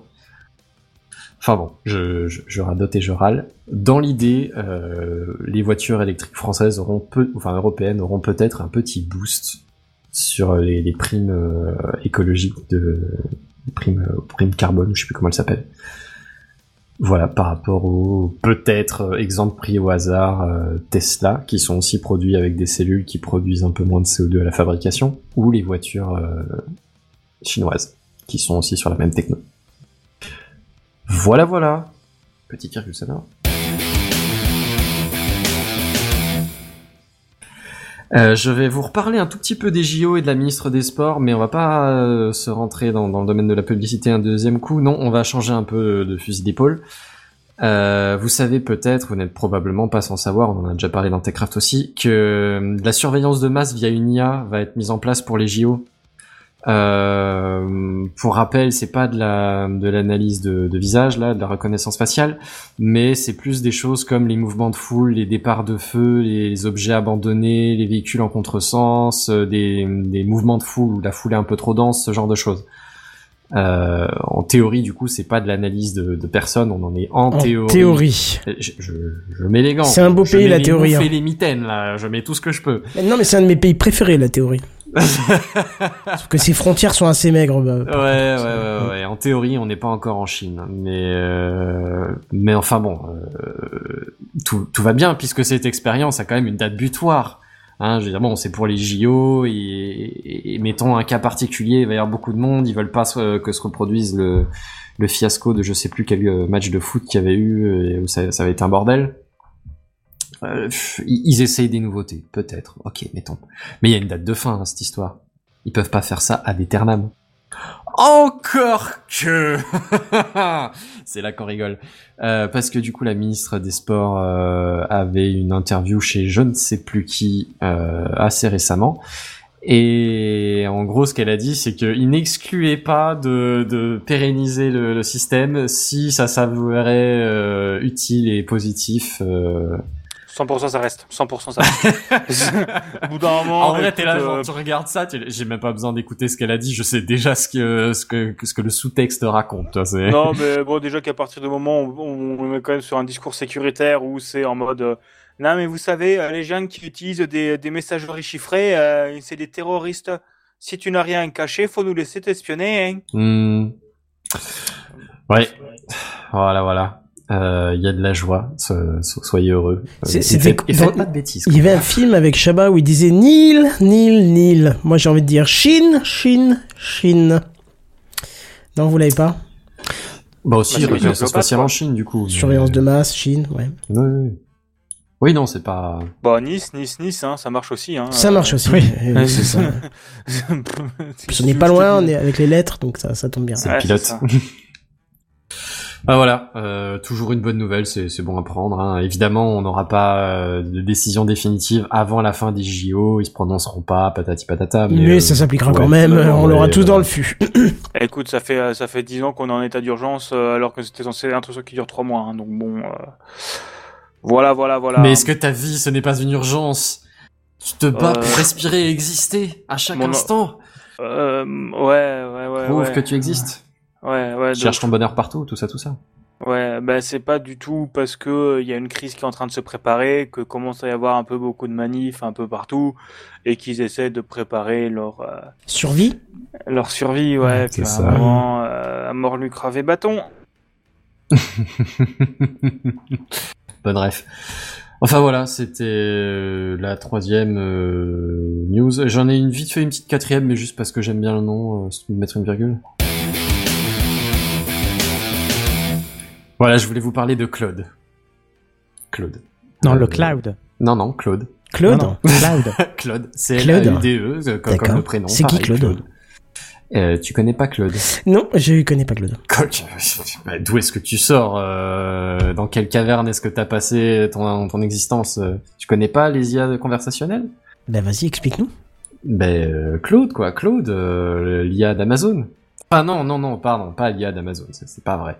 C'est une IA d'Anthropic, ANTH euh, ROPIC, le- une société qui a reçu un investissement de 4 milliards de dollars d'Amazon pas plus tard que lundi. 4 milliards, ok. 4 milliards, tu vois, Mhm. voilà, je veux dire argent de poche, qu'est-ce que bon voilà, ils sont rentrés au patrimoine, mais c'est c'est juste une manœuvre euh, technique quoi, c'est pas euh, voilà. Honnêtement, moi je, je je vois juste ChatGPT et je dis pas ça parce qu'on en a parlé avant, mais adossé à Microsoft et je vois les mecs chez, Apple, chez Amazon, ils étaient là genre est-ce qu'on n'a pas besoin de notre IA à nous aussi? Bon, faut qu'on en trouve un. Allez. Euh, bon, en vrai, ils sortent pas de nulle part non plus. Hein. Ils font partie quand même des, IA euh, un peu reconnus. Ils étaient allés à la Maison Blanche euh, quand il y avait eu l'espèce de, conf entre tous les toutes les grosses gafam et, et autres producteurs d'IA. Euh, ils y avaient été aussi. Hein. Ils, font partie du, wagon. Mais euh, voilà, et l'IA en l'occurrence Claude, et vous connaissez peut-être si ça se trouve pas le nom, mais en vrai on la retrouve dans des, outils comme Slack ou Zoom, ce genre de choses, Cora, enfin voilà. A priori, il serait lié au moteur de recherche DuckDuckGo. Euh, je t'avouerai que j'ai pas eu le temps de regarder plus là-dedans, donc je ne saurais pas du tout à quoi il sert ou quand est-ce qu'il est utilisé. Mais en théorie, euh, il, a quand même déjà des applications pratiques dans, pour de vrai dans le vrai monde ré- de la réalité véritable. Euh, il y a aussi une version gratuite et une version payante à 20 dollars par mois, hein, donc on est dans le même ordre de service et dans la même gamme de prix que ChatGPT. Comme de par Et- hasard. Euh, bah, de circonstances, à, à tout dire, à tout casser. Euh, mais euh, en gros, pourquoi est-ce qu'Amazon ils veulent s'en servir? Eh ben, a priori, ce serait un assistant pour leurs Amazon Web Services, Ah, d'accord. pour mettre en place des, bah, pour aider des configs ou je, Très je sais pas de la suivi, du suivi. Ah, bah oui. ouais. En vrai, tu vois, on va en van, mais Claude, euh, ouais, c'est pas le dernier des. Ouais, je vais pas faire la vanne. Claude. Pardon. On avait compris. J'avais pas désolé, compris, ça- mais- C'est resté coincé dans la gorge là. Mais Ah, voilà. ceci, oui, vraiment utile. Euh, c'est- J'en parlais euh, euh, vendredi dernier avec Kenton. Euh, je, je teste un petit peu euh, S3, par exemple. C'est une solution de base d'Amazon. hein. Ouais. Tu, tu, tu- tu rentres sur les Amazon, Amazon Web Services, c'est- une usine à gaz. Tu sais pas où mettre Mhm. la tête. quoi. Ah, C'est- non, mais- Tu sais pas où sont cachés quels fichiers, de quel paramétrage qui permet de faire quoi, et ainsi de suite. En fait, il y a un moteur de recherche pour chercher le service en question, et heureusement, parce que je ne sais même pas comment y faire pour aller chercher mon service autrement. Mais ouais. Et ben, je pense que c'est assez simple. Hein. En gros, l'IA va avoir visé à remplacer ton, ton moteur de recherche, quoi, dans 80% des utilisations. Mais du coup, euh, on a trouvé une utilisation à Bard hein, dans euh, Google Cloud Platform, qui est l'équivalent euh, chez Google de AWS, et qui est tout autant une usine à gaz incompréhensible. Ah ouais. Tu comprends que dalle, c'est un enfer. Mais, euh, mais pour moi, ça va être la même utilité. Hein. Ouais, bah si ça se trouve. Hein. Ah bah ouais, mais Et en vrai, ça rejoint ce que tu disais euh, plutôt sur le- l'autre news, hein, Bigaston. C'est euh, les IA, c'est plutôt ré, euh, t'arranger pour éviter les, des tâches répétitives et difficiles, tu vois. C'est des trucs que tu peux automatiser comme la recherche, de, tu vois, les, les raccourcis, genre l'utilisateur qui se connecte une fois tous les deux mois. Et il va toujours regarder les mêmes trucs. Bon bah tu sais qu'il va regarder les mêmes trucs, tu peux essayer de lui proposer ça facilement, tu vois. Essayer de Ouais. rediriger les gens facilement plutôt que de, avec des, des champs de recherche euh, où t'as jamais le bon mot clé ou, ou la Après, bonne le- ponctuation. Le truc, du coup, ça revient à la blague du euh, tu vends de l'IA alors que c'est des, c'est des conditions. C'est des gros ifs impliqués, ouais, c'est sûr. C'est ça, c'est que, enfin, on est en train de vendre de l'intelligence artificielle alors que c'est juste euh, de l'analyse statistique et des choses qu'on fait depuis 20 ans avec des, des découpes de trucs de machin qui sont techniquement de l'intelligence artificielle, comme n'importe quoi dans le dans l'ordi, mais qui est pas de l'intelligence artificielle comme on l'entend, en fait. Hmm. Pas oublier qu'il y a encore quelques mois, on appelait ça du machine learning, hein, ça a juste changé de nom. hein. Oui, c'est ça. Enfin, C'est euh, du marketing, c'est ça oui, ce que tu nous dis 100%, 100%. Autant le truc, euh, pour moi, le, enfin, ça reste une bonne chose tant que euh, les services publics ne se mettent pas à utiliser un truc comme ça euh, et, et ne te laissant jamais accéder à des humains, n'est-ce pas la NTS euh, Là là là là là là. J'en ai marre, je veux ma carte grise s'il vous plaît. Ouais, bah voilà, c'était juste pour info. Claude existe et euh, il bosse, euh, il bossera bientôt chez Amazon Web Services. Voilà, voilà, c'est tout pour moi. On passe au news gaming. Si je dis pas de bêtises, Gaston, t'es prêt à prendre le micro? Ah ben bien sûr, bien sûr. Eh ben c'est parti. Et voici les news gaming. News Gaming. Les news gaming. Les News Gaming. Gaming. Voilà. Ah oui. On va parler de jeu, quoi. Pardon, j'ai oublié tout. Gaston. Voilà. Merci. Ah mais j'attends, moi. Ça devient chaud à gérer là, tous les euh, trucs à changer à chaque truc. euh. C'est sûr, t'inquiète pas. Vous savez quoi? On va encore une fois parler d'Unity. Hein. Le nom de la news, c'est jamais 203. Bah, il faut quand même en reparler une dernière fois. Normalement, c'est là, ce sera la dernière fois si tout va bien. Tu On sais quoi? jamais. J'ai pensé à toi. J'ai vu, euh, j'ai- démarré une, une bande annonce d'un jeu et j'ai juste vu, t'a- t'avais les moteurs dessus. Le premier, c'était Unity. J'ai fait Hum, ça. Big Gaston, il nous en a parlé. Ouais, bah oui, non, moi c'est mon taf. Et, euh, et je peux même t'expliquer ce que euh, tu dois avoir eu un truc F-mode ou Wise ensuite qui a dû s'afficher. Je peux t'expliquer ce que c'est aussi. Euh, Allez. mais bref, euh, un jour, un jour, je vous expliquerai le, le principe des middleware audio. Mais du coup, dans un post publié le 22 septembre, le directeur de Unity Create, qui inclut Unity Engine, en gros qui est un département d'Unity, a posé, a posté un article expliquant les détails et demandant pardon avec plein d'informations intéressantes. Déjà, ils ont annoncé que toutes les modifications ne seront pas rétroactives. Normalement, ça n'aurait jamais tenu devant un, enfin, normal, ça aurait jamais tenu devant un tribunal. Un tribunal, tu changes les conditions d'utilisation d'un truc que t'as fait il y a 5 ans, au bout d'un moment, le tribunal, il fait, bah, frérot, coco, non, quoi. Euh, c'est ce qu'on appelle des trucs contractuels. Techniquement, ça peut, mais euh, c'est spécifique dans les cas. Quoi. Ouais, sauf qu'en face, ils avaient potentiellement Sony, Microsoft, Nintendo, donc, euh, je pense Ouais, que... ça allait être une bataille juridique qui allait durer longtemps et coûter cher, quoi. Voilà, c'est ça. Même que- s'ils devaient la gagner, bon, euh, ils seront tous à la Oui. retraite avant, quoi. Euh, Je pense que Nintendo, ils ont, euh, ils ont le seul truc qui leur apporte de l'argent, c'est les batailles juridiques. Donc, euh, bref, Euh, toutes ces mesures entreront en vigueur dans la version LTS 2023 qui sortira en 2024. Donc, pour rappel, la version LTS est une version qui sort à la fin d'une année, regroupant toutes les fonctionnalités et sans modification qui risque de casser d'une version à l'autre. C'est là-dessus que tu commences une production normalement. Et Les LTS, jeux- ça veut dire Long Time Support, hein, c'est ça Long time support, c'est ça. Ok. ouais. C'est on a on a dans plein de logiciels, mais pour le coup dans Unity, euh, euh, nous l'année dernière on a bossé. Donc on était en 2023, on a bossé sur la 2021 LTS parce que la 2022 LTS n'était pas encore sortie. Là on est en 2023, la 2022 LTS vient de sortir avec toutes les modifications qui ont été développées en 2022. Et en juin prochain, ce sera la version 2023 LTS qui sortira en 2024. Euh, les jeux actuellement en prod, qui resteront sur la version jusqu'à 2022 LTS, sorti en juin dernier, bénéficieront des tarifs et des conditions d'utilisation actuelles de Unity. Et ils garantissent que tu garderas les mêmes conditions d'utilisation que l'engine avec lequel tu as terminé ton jeu. Spoiler, il l'avait dit en 2019, euh, avait rien fait pendant 4 ans et paf, septembre 2023 ça change. Donc euh, ça va refaire 4 ans, ils vont dire ouais t'inquiète pas, tu regardes euh, et ils vont nous refaire des dingueries. Mais du coup, quelles sont les modifications? Déjà, Unity Personal va continuer d'exister. C'est la version de Unity qui est gratuite pour les individus qui gagnent peu d'argent ou font juste des jeux pour s'amuser. Les revenus minimums avant de devoir payer passent de 100K, euh, 100 000 dollars et à 200 000 dollars. Et il n'est plus obligatoire d'afficher l'écran de démarrage Made with Unity. Les frais de Unity Runtime seront, elles, uniquement dans les versions Pro et Enterprise de Unity à partir de la LTS 2023 toujours. Elles, ne seront plus établies à partir de métriques collectées par Unity directement. Pareil, je pense que quelqu'un dans la team légale de Unity s'est étouffé en entendant cette idée avec le RGPD. Vraiment, euh, on va collecter des données, mais euh, on a demandé aux gens? Non? Ok, et eh ben, euh, on va préparer la CNIL. Hein. Euh, vraiment, le, des, des suicides dans la, dans la team légale. Euh, ce sera aux entreprises de les déclarer, donc à elles de les collecter ou de partir des stats fournis par les différents stores. Et les frais seront appliqués sur le minimum entre 2,5% 2,5% des revenus ou les frais de téléchargement. Les frais de d'engagement initiaux, comme c'est dit par Unity.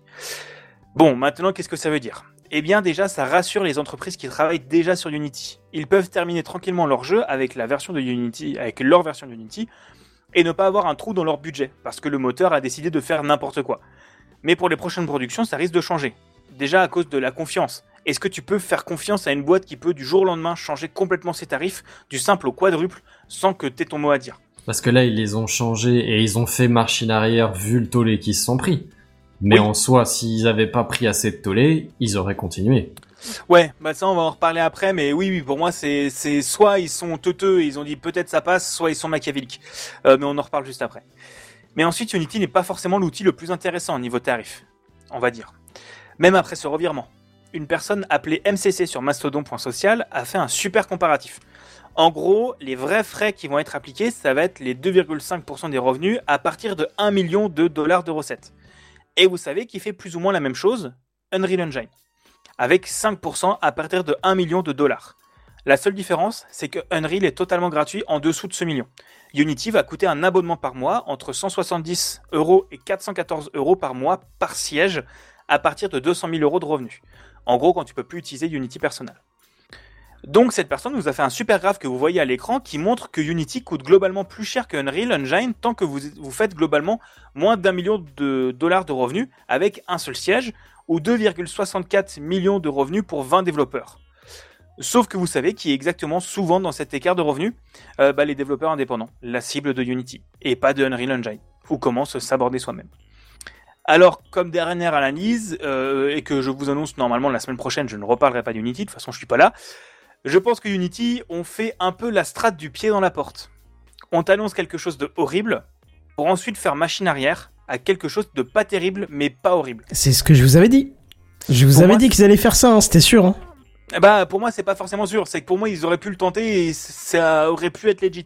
C'est ça a été sorti à l'arrache parce que euh, ils font tout à l'arrache, mais pour moi leur tarif était pas quelque chose de comment dire, de pas quelque chose de euh, C'était pas impossible.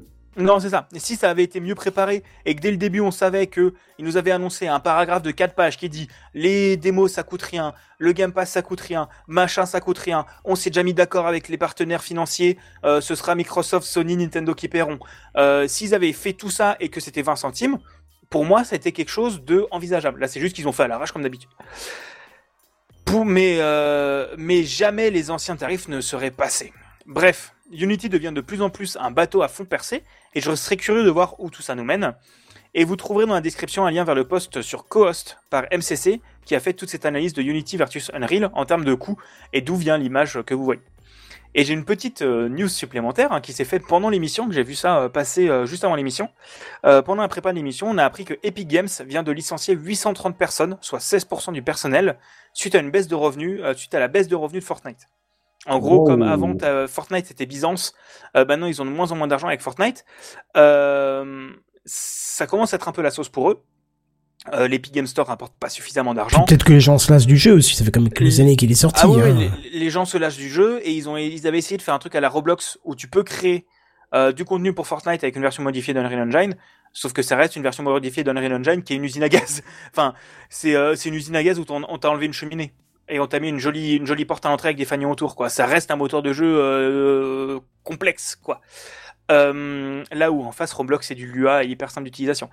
Euh, et ils ont aussi revendu au passage Bandcamp et Super Awesome, qui étaient deux boîtes qu'ils avaient rachetées. Ils avaient pris Bandcamp. ils avaient racheté Bandcamp il y a 6 mois, un an. Ah oui, d'accord. Mais ils l'ont revendu depuis. Euh, bref, je vais pas encore reparler d'Unity. Normalement, c'est à peu près la dernière fois que je vous en parle, mais euh, mais voilà. Donc c'était un petit peu ce, ces mes marronniers de début septembre, mon angoisse, et, euh, et je suis content d'avoir pu la partager avec vous et de vous avoir fait un peu découvrir le quotidien des moteurs de jeu et qu'est-ce que c'est tout ce bazar. Et si on doit retourner quelque chose, c'est que c'est que ça a surtout mis en lumière toutes les alternatives qui existent à ces moteurs propriétaires. Moi, j'ai beaucoup de parler de Godot, mais il en existe beaucoup d'autres comme Monogames, FNA.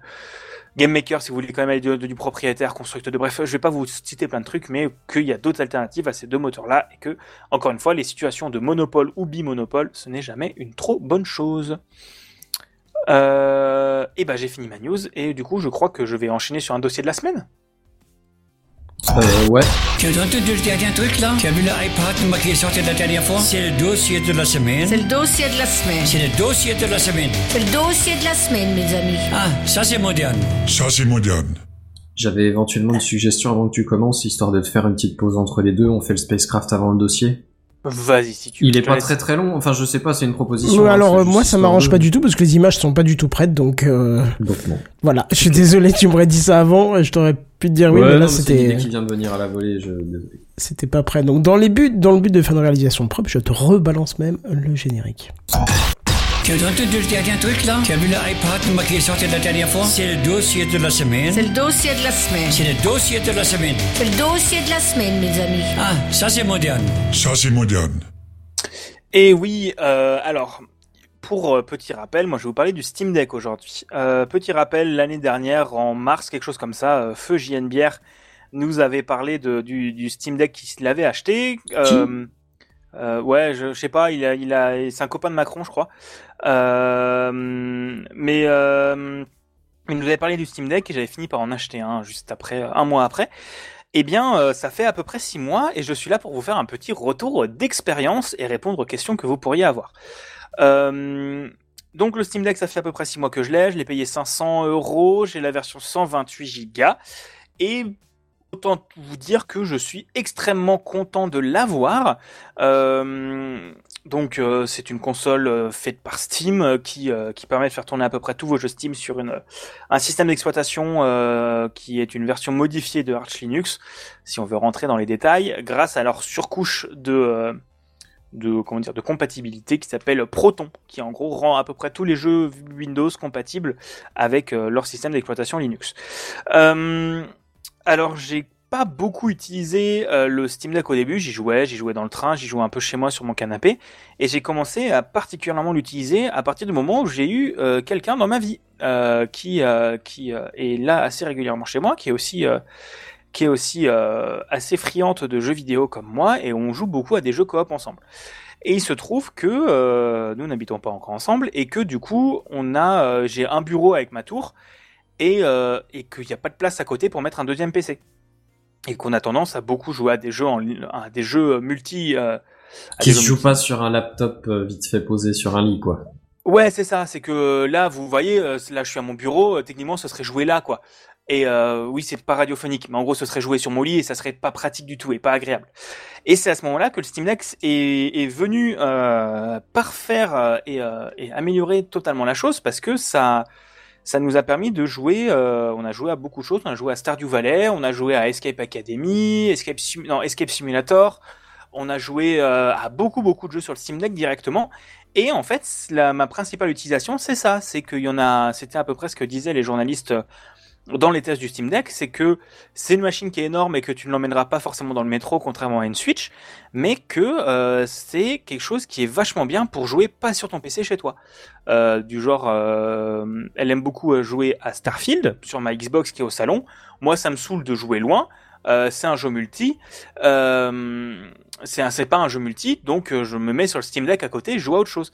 Et, euh, et je trouve que c'est pour moi la meilleure utilisation. Et, euh, et les exemples qui étaient donnés, c'est quand t'as des enfants qui squattent la télé, quand t'as des enfants qui machin, etc. Enfin, quand t'as pas, t'as, quand t'as envie d'être quelque part dans ta maison où c'est pas ton PC mais que tu veux jouer dessus, c'est super utile. Euh, j'ai aussi, euh, je l'ai aussi emmené plusieurs fois en voyage. Euh, honnêtement, ça s'utilise vraiment bien. Je trouve la console plus confortable que la Switch, même maintenant, même si elle est beaucoup plus grosse. Je la trouve très confortable en main. Et que la Switch, j'ai mal aux mains après avoir joué une longue période. Elle est trop plate. Ouais, c'est ça. Elle est trop plate. Il y a moins de grip derrière, faut acheter une coque. Là, le Steam Deck, là directement, enfin, le grip du Steam Deck est plus sympa, je trouve. Après, les, les, les, les, les- les consoles Nintendo, j'ai l'impression, sont, sont très bien, hein, mais elles sont assez rudimentaires, j'ai l'impression, en termes Oui. d'ergonomie. hein. Non, mais c'est encore une fois un problème dont on parlera peut-être un jour. Euh, Le Japon et l'ergonomie, euh, c'est pas quelque chose que euh, ils Pas en très ont beaucoup, beaucoup à faire. Non, non, c'est S'en bat les couilles, frère. Ouais, un petit peu ça. Euh, donc je l'ai emmené dans le train plusieurs fois. Ça tient plutôt bien, ça tient un bon trajet. Et euh, avoir ce Steam Deck, c'est un peu refait ma manière de dont je consomme le jeu vidéo sur euh, sur PC, euh, ou je consomme le jeu vidéo en général. Je n'achète presque plus rien en dehors de Steam. Euh, J'ai déjà une très grosse bibliothèque Steam de plus de 1000 jeux. Et euh, j'avais tendance à acheter des jeux parfois sur Switch, parfois sur, euh, sur Epic Games, sur GOG ou quoi. Maintenant, j'achète tout sur Steam. Parce que euh, je sais que sur Steam, je peux commencer à jouer sur mon PC. Juste avant mon trajet, j'allume juste le Steam Deck, je regarde si tous les, tout le Steam Cloud, donc le truc qui permet de sauvegarde, de faire de la sauvegarde. de- La synchro, quoi. Ouais, la synchro de sauvegarde entre les différentes plateformes est OK. Et je pars euh, dans le train, je peux continuer ma partie. Du genre, en ce moment, je suis en train de jouer à un jeu qui s'appelle Viewfinder. J'y joue sur PC, j'y joue sur Steam Deck, j'y joue un peu. Enfin, je m'en fiche. Et c'est hyper euh, agréable comme, euh, comme principe. Je me suis refait des jeux dessus comme depuis comme Hollow Knight ou Celeste que j'avais fait à l'époque sur sur un Switch et que j'ai fait depuis sur Steam Deck et je trouve que la console est vraiment enfin c'est fait pour des jeux comme ça j'avoue que j'ai pas pas trop joué à des énormes jeux dessus parce que c'est pas des jeux auxquels je joue principalement et surtout que je n'y vois pas forcément l'intérêt mais euh, la console semble vraiment faite pour les petites expériences aussi, euh, maintenant, euh, alors, si vous voulez, j'ai à peu près terminé mon point de vue utilisateur. Si vous avez des questions, je peux y répondre maintenant et je vais parler un point plutôt du point de vue développeur juste après, si ça vous intéresse. Mais vas-y, vas-y. Ok. Euh, du point de vue un peu plus développeur, j'ai un peu, euh, j'en ai pas mal discuté avec des collègues et des, et des copains développeurs de jeux. Qui ont déjà développé un truc pour le Steam Deck euh, spécifiquement? Ouais, où il y a des où il y a des supports Steam Deck qui sont faits et le Steam Deck c'est un peu modifié la manière dont tu publies ton jeu sur Steam. Disons que maintenant, si tu as la possibilité de faire ton jeu support manette, tu dois faire une version Steam Deck. C'est obligatoire de réfléchir à que ton jeu puisse tourner sur un Steam Deck parce que c'est le Steam Deck reste un truc de niche, mais en même temps pas trop. Le C'est un truc de niche, mais qui est quand même voué à arriver dans toutes les mains selon la vision de Steam, quoi. C'est ça, c'est ça. C'est que ça, reste un produit de niche parce que euh, enfin, c'est pas une Switch quoi. C'est pas une console aussi grande public qu'une Switch. Tu la trouves, tu vas pas au Leclerc, t'en achètes pas une. Mais d'un autre côté, ça reste quelque chose que t'as une grosse bibliothèque Steam.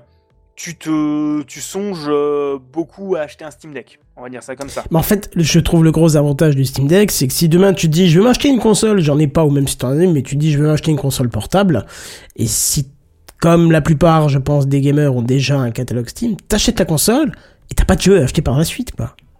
Tu peux ressortir des jeux que t'as pas fait depuis longtemps. euh, oh tiens, les fait- découvrir autrement. Voilà, c'est ça, et je trouve ça plutôt sympa. Mais c'est exactement ça, et c'est le, le côté du. euh, Enfin, je- j'ai une bibliothèque Steam de 1080 jeux, on va dire ça comme ça. Sur ces 1080, j'en ai 415 qui sont parfaitement adaptés pour Steam Deck. Du genre, en gros, pour être parfaitement adapté sur Steam Deck, tu dois avoir un texte qui est suffisamment gros, euh, supporter entièrement le, la, le, La le- manette. la manette. Euh, quand tu as du texte à entrer, soit tu as un clavier virtuel, soit tu actives le clavier du Steam Deck. Euh, en gros, tu as quelques critères. Et euh, quand tu les, quand tu les fais tous, tu as, euh, t'as la petite coche verte.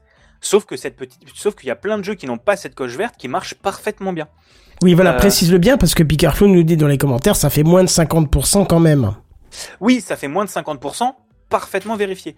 Mais il faut savoir que la moitié Vérifié, des- ouais. C'est ça. Parfaitement compatible et vérifié. Il y en a qui sont pas vérifiés, il y en a qui sont pas parfaitement compatibles. C'est c'est ça. Et moi, je, la plupart des jeux auxquels j'ai joué euh, sont des jeux qui ont la coche orange, à savoir, ça tourne, euh, mais il y a quelques problèmes. Et la plupart du temps, les problèmes, c'est euh, du texte un peu petit.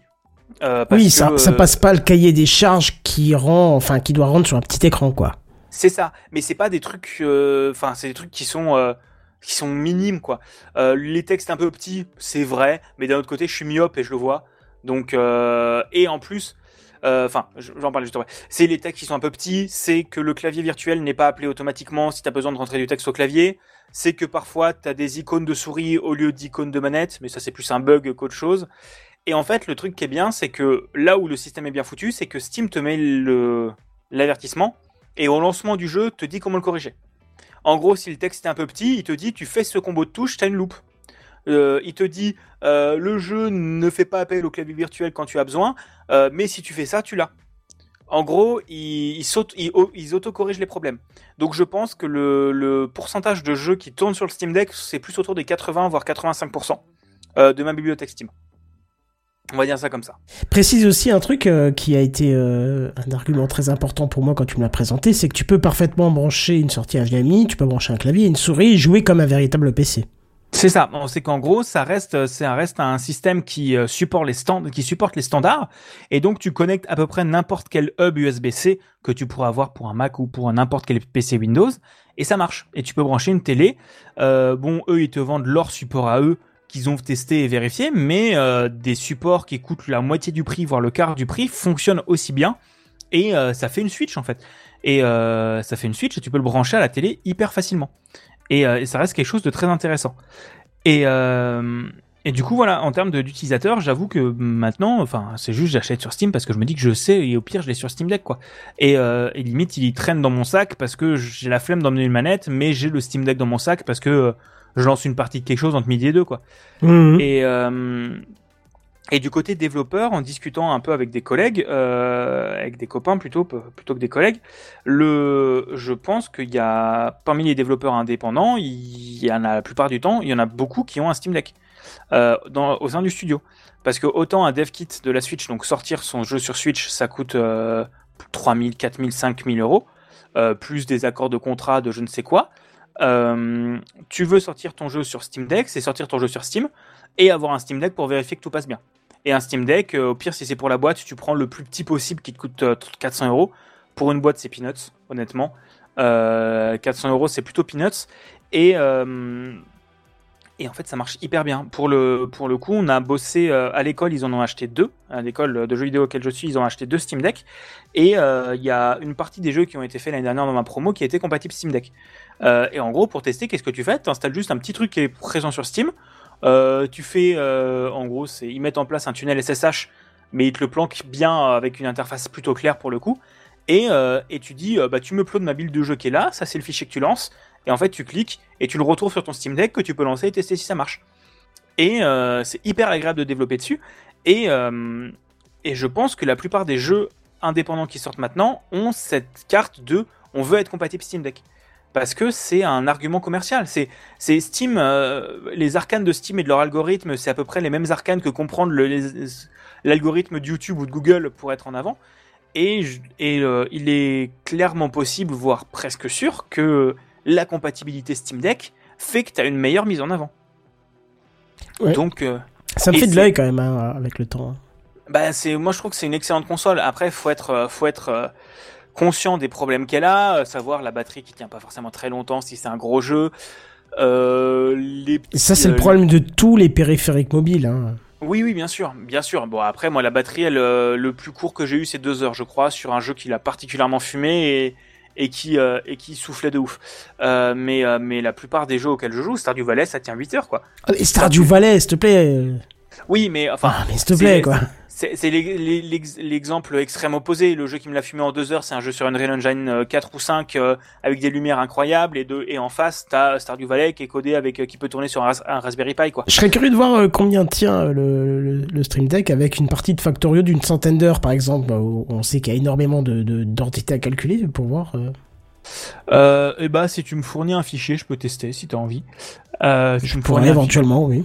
Si t'as envie d'un fichier de sauvegarde, je peux te le tester. Et en plus, le truc, c'est que tu sens que le Steam Deck, euh, le Steam Deck, euh, j'ai vu ta question Picard Flo, je- j'y réponds juste après. Le Steam Deck est du coup du côté professionnel, c'est à la fois un truc qui est ultra pour le grand public, mais en même temps un, un dev kit, donc pour les développeurs hyper simple d'utilisation, comme je l'ai dit avec le- juste avant.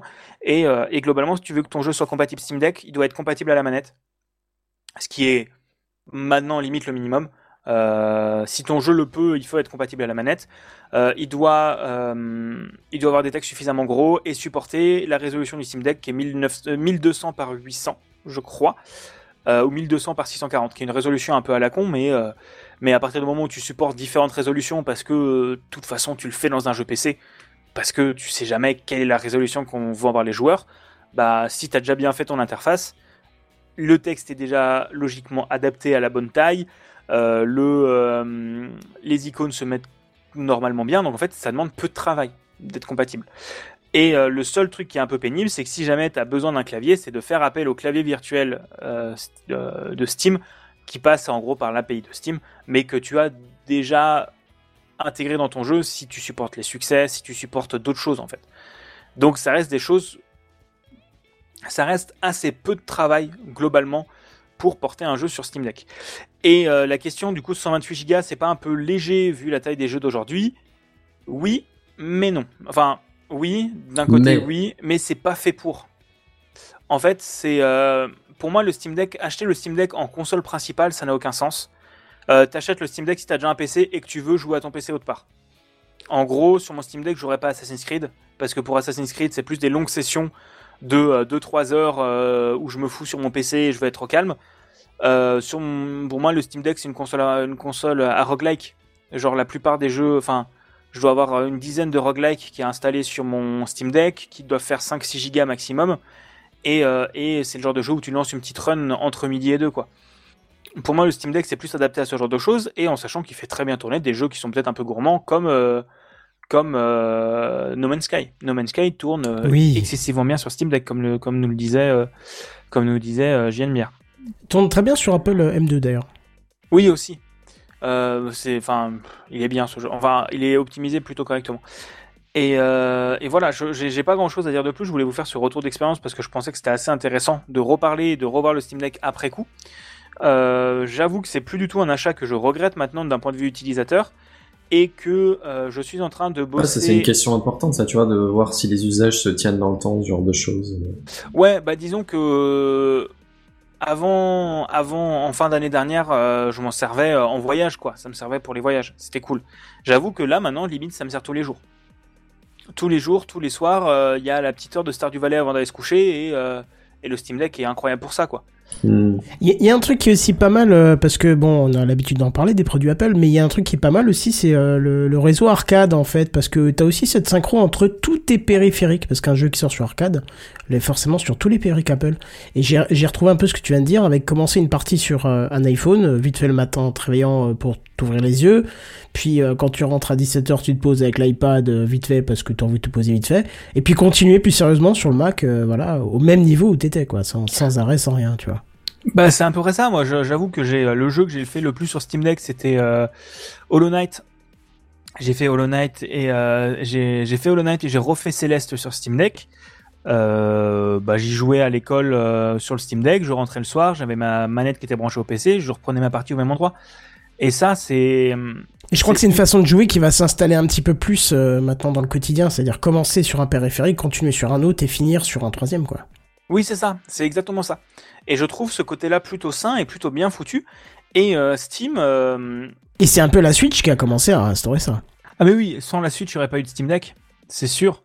Mais euh, mais je trouve que, enfin après pour moi c'est pas les mêmes styles de clientèle. Tu vois, la Switch c'est le côté du Familial. enfin, c'est le côté familial de t'achètes pour les exclus. J'avoue que là, enfin comment dire, si j'étais pas fan de Nintendo, je prendrais pas forcément une Switch ou une Switch 2. J'avais la Switch avant que le Steam Deck soit sorti parce que je l'ai acheté le jour de sa sortie. Il y a la Switch 2 qui devrait sortir l'année prochaine. Euh, si j'étais pas un fan de Nintendo qui veut son Mario, euh, veut son Zelda, euh, je n'achèterais pas forcément une Switch parce que les, pour les jeux indépendants, maintenant tu as le Steam Deck qui est à peine plus cher, mais tu peux faire tourner plus de choses. Euh, donc de l'émulation. à Ouais, mais t'as Nintendo. pas les exclus du catalogue Nintendo. Mais t'as pas les exclus du catalogue Nintendo, c'est ça. C'est que la Switch, ce qui est intéressant maintenant, ça reste les exclus. Mais pour tous les jeux indés, le Steam Deck les fera mieux tourner. et euh, euh, pour moins cher, parce que euh, autant sur Switch c'est jamais en solde, euh, autant sur, euh, sur Steam, enfin tu vois, euh, Céleste, l'ai racheté, il était à 3 balles, euh, j'ai racheté Splasher, il était à 3 balles, euh, Hollow Knight il tombait à 7 euros. Enfin, c'est des trucs qui, euh, qui. Enfin, les jeux coûtent rien maintenant. euh, et t'as un nombre incalculable de bons jeux qui tournent, euh, qui sont faits pour jouer sur Steam Deck, on va dire. Voilà. Et, euh, et je suis assez content. Là, je suis en- on va commencer à travailler sur un jeu euh, avec des copains et on a comme objectif de le vendre euh, d'ici, on verra. Et je suis assez content d'avoir un Steam Deck maintenant pour me dire, bah, je le sortirai sur Steam Deck. En fait, c'est c'est l'excuse de c'est pour le travail, ça marche un peu. c'est c'est mi une blague, mi vrai en fait. C'est le, le côté du ça me sert pour vu que c'est à la fois pour le public et en même temps le, le, le, le dev kit, c'est euh, c'est ultra euh, plaisant. Genre vraiment Mhm. le, le jeu, je vais je vais le bosser en ayant en tête de on veut le sortir sur Steam, donc il doit supporter ce qu'on a dit avant quoi. Ouais, bah oui. Ouais, donc ça rejoint la- l'aspect un peu contraint quand même que t'es ok au début, mais c'est pour le meilleur quoi. Comment comment ça le côté contraint? Le côté contraint euh, par Steam à, à, à pousser, on va dire, par Steam à, à rendre le jeu compatible Steam Deck. Il le pousse pas. En fait, c'est plus le côté du euh, maintenant, ça fait partie des choses où tu sais que c'est quand même mieux, mais si tu le fais pas, le jeu sera compatible avec 50% de chance.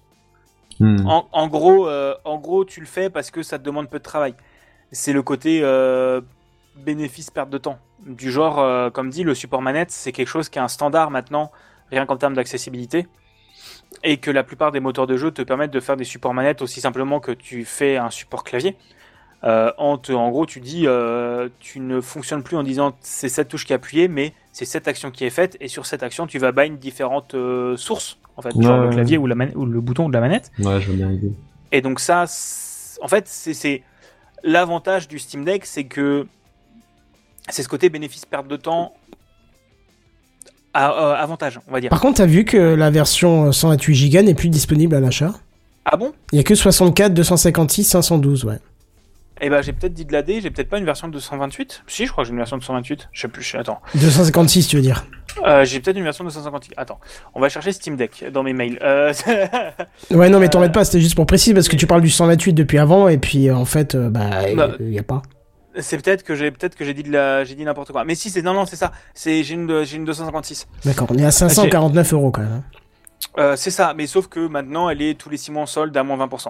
Faut attendre, là, si vous êtes intéressé, je pense qu'il faut attendre Noël. euh, Peut-être, euh, il y a peut-être moyen de voir un truc sympa. quoi. Ouais, ouais, en solde de fin d'année, il y aura des, y a des chances qu'elle, qu'elle, qui, qui, qu'elle diminue de prix. Un petit Et, drop de 100 balles, ça irait bien, quoi. Je pense que ça ira pas jusqu'à 100 balles. Euh, Ah, parce merde. que euh, c'est beaucoup. Dommage. Mais enfin, si, quoique, là, c'était un drop de 70 euros la dernière fois. Ah oui, bah, c'est Euh, pas mal déjà. T'avais la version 256 à, euh, en gros, t'avais 10, 15 et 20%.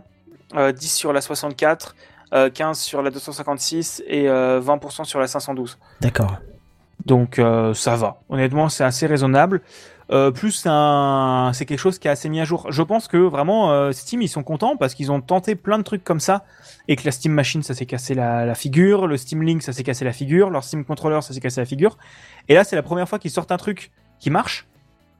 Euh, je dis pas qu'il est plus mieux développé que le reste parce que Steam ça reste une bonne boîte de techos. Ils te sortent que dalle mais ils, sont des gros techos qui font des trucs vraiment bien et et c'est la première fois qu'ils font un produit qui est vraiment grand public à ce point Mhm. et bien finalisé. Et ça, ça vient aussi du fait que, euh, mais on en avait déjà parlé, que euh, Steam est, commence à être un environnement contenu qui est chouette. Et que pourquoi le Steam Deck a pu sortir? Parce qu'il y a Proton qui tourne derrière Oui, depuis oui. des années pour la compatibilité Linux. Parce que tu as Steam Big Big Pictures qui fournit une interface entièrement à la manette. Euh, Steam, euh, c'est euh, c'est une nouvelle version de, des Steam Machines qu'ils ont sorti il y a 10 ans. Euh, les contrôles sur le Steam Deck, c'est un Steam Controller euh, remodifié. En gros, c'est juste, euh, on va dire, l'ultime version de tous leurs produits qui ont Oui, essayé oui, bien marché. sûr, Quoi. Euh, enfin voilà, je vais pas forcément euh, re-continuer de bleuater parce que c'est euh, c'est pas forcément utile, mais je trouve que c'est vraiment un excellent produit. J'en suis pas déçu de l'avoir acheté. C'est peut-être l'achat compulsif le plus utile que j'ai fait cette année, voire sûrement. Et, et je pense que si vous avez une bibliothèque Steam un peu remplie et que vous avez envie de jouer, euh, bah, comme j'ai dit, euh, vous l'aurez pas forcément dans le métro parce que euh, ça prend quand même de la place et que c'est quand même relou à sortir. Mais euh, si vous avez envie d'avoir un, un autre endroit où jouer ou jouer dans le lit parce que je ne sais pas pourquoi, ça reste un excellent produit, un excellent achat. Eh ben, écoute, parfait. Et je vais et on arrive maintenant à Spacecraft. Vais- Effectivement, c'est le temps de Spacecraft.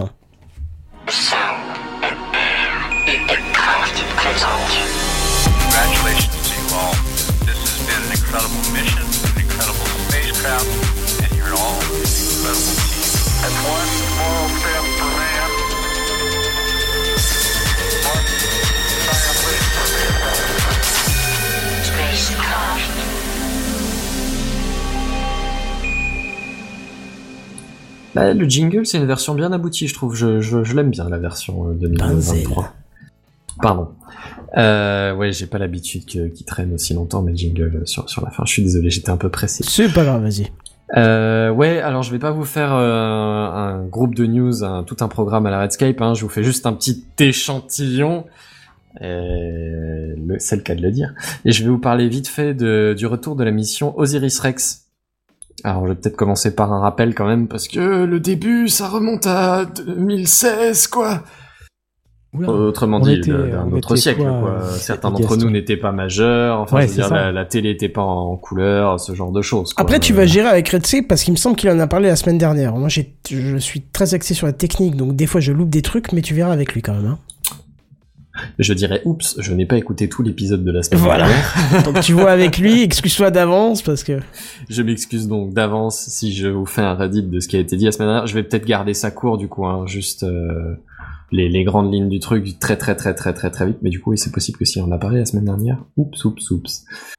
Euh, pour résumer très très très très vite, Osiris Rex, c'est une mission qui a été lancée par la NASA en septembre 2016. Ça fait donc à plus ou moins à cheval près 7 ans. C'est quand même pas dommage. Euh, c'est parti euh, en direction de l'espace, euh, frontière de l'infini, tout ça, tout ça, euh, à destination d'un d'une comète, non pas d'une comète, de d'un astéroïde. Je vais y arriver. Qui s'appelle Bennu, Bennu, B-E-2-N-U. Oui, je te confirme, on en a parlé il y a deux semaines, voilà. Ok. Euh, et donc, ben, on va faire très très très très vite. Euh, en 2020, en octobre 2020, donc à peu près 4 ans après son lancement, euh, la sonde a eu rencontré, on va dire, son, astéroïde. Elle a pu lui serrer la main et au passage récupérer des petits morceaux de cailloux qui ont pris euh, en 2021, si je ne dis pas de bêtises, le retour, euh, le chemin retour vers la Terre. Le retour était un peu plus court que l'aller, n'empêche que trois ans de route, t'as quand même pas envie d'oublier ta brosse à dents, quoi. Euh, et euh, dimanche soir dernier, 24, si, enfin, alors dimanche soir, maintenant ça dépend peut-être de ton fuseau horaire, ce genre de choses, mais euh, dimanche en tout cas, 24 septembre, il, y a eu l'atterrissage qui a eu lieu. C'est-à-dire que les 13 dernières minutes du retour étaient aussi les 13 les plus stressantes, hein, comme l'émission Apollo, mais, mais en encore plus long. Euh, où en gros la capsule a fait son retour sur Terre avec ses échantillons d'astéroïdes euh, à l'intérieur. Euh, pour faire court, ça s'est bien passé. Hein, les, euh, tout est, ça, ça atterrit dans le désert de, de l'Utah, si je ne dis pas de bêtises. Enfin, je sais plus dans quel État américain, mais enfin, dans, dans un dans un dans un truc de désert. Euh, personne n'a été blessé, la capsule a été bien récupérée, elle est euh, cramée par son entrée dans l'atmosphère, pas de surprise jusque là. A priori, les échantillons sont en bonne forme, ils ont été mis dans une salle blanche pour euh, pour être préparés au transport et euh, expédiés après. Euh, je sais plus où la NASA a dit qu'elle les avait déposés. Euh, un centre spatial, un centre d'analyse spatiale où ils avaient déjà des, où ils hébergent déjà des, morceaux de roches lunaires, d'autres astéroïdes. L'idée donc, ça va être de l'analyser, pardon. Et pourquoi est-ce que cet astéroïde en particulier était intéressant? C'est parce qu'il est très ancien et donc on a peut-être là dans, dans, les roches extraites euh, un échantillon de, de à quoi ressemblaient les, les roches qui ont construit la base de notre système solaire.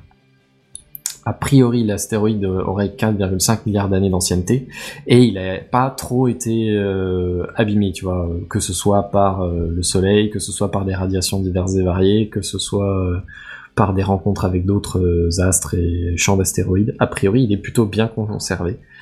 Et donc, dans l'idée, on aurait peut-être effectivement une image, euh, bah, pas une photographie non plus, mais, euh, mais une image en bon état de, des roches qui auraient constitué le début de notre système solaire.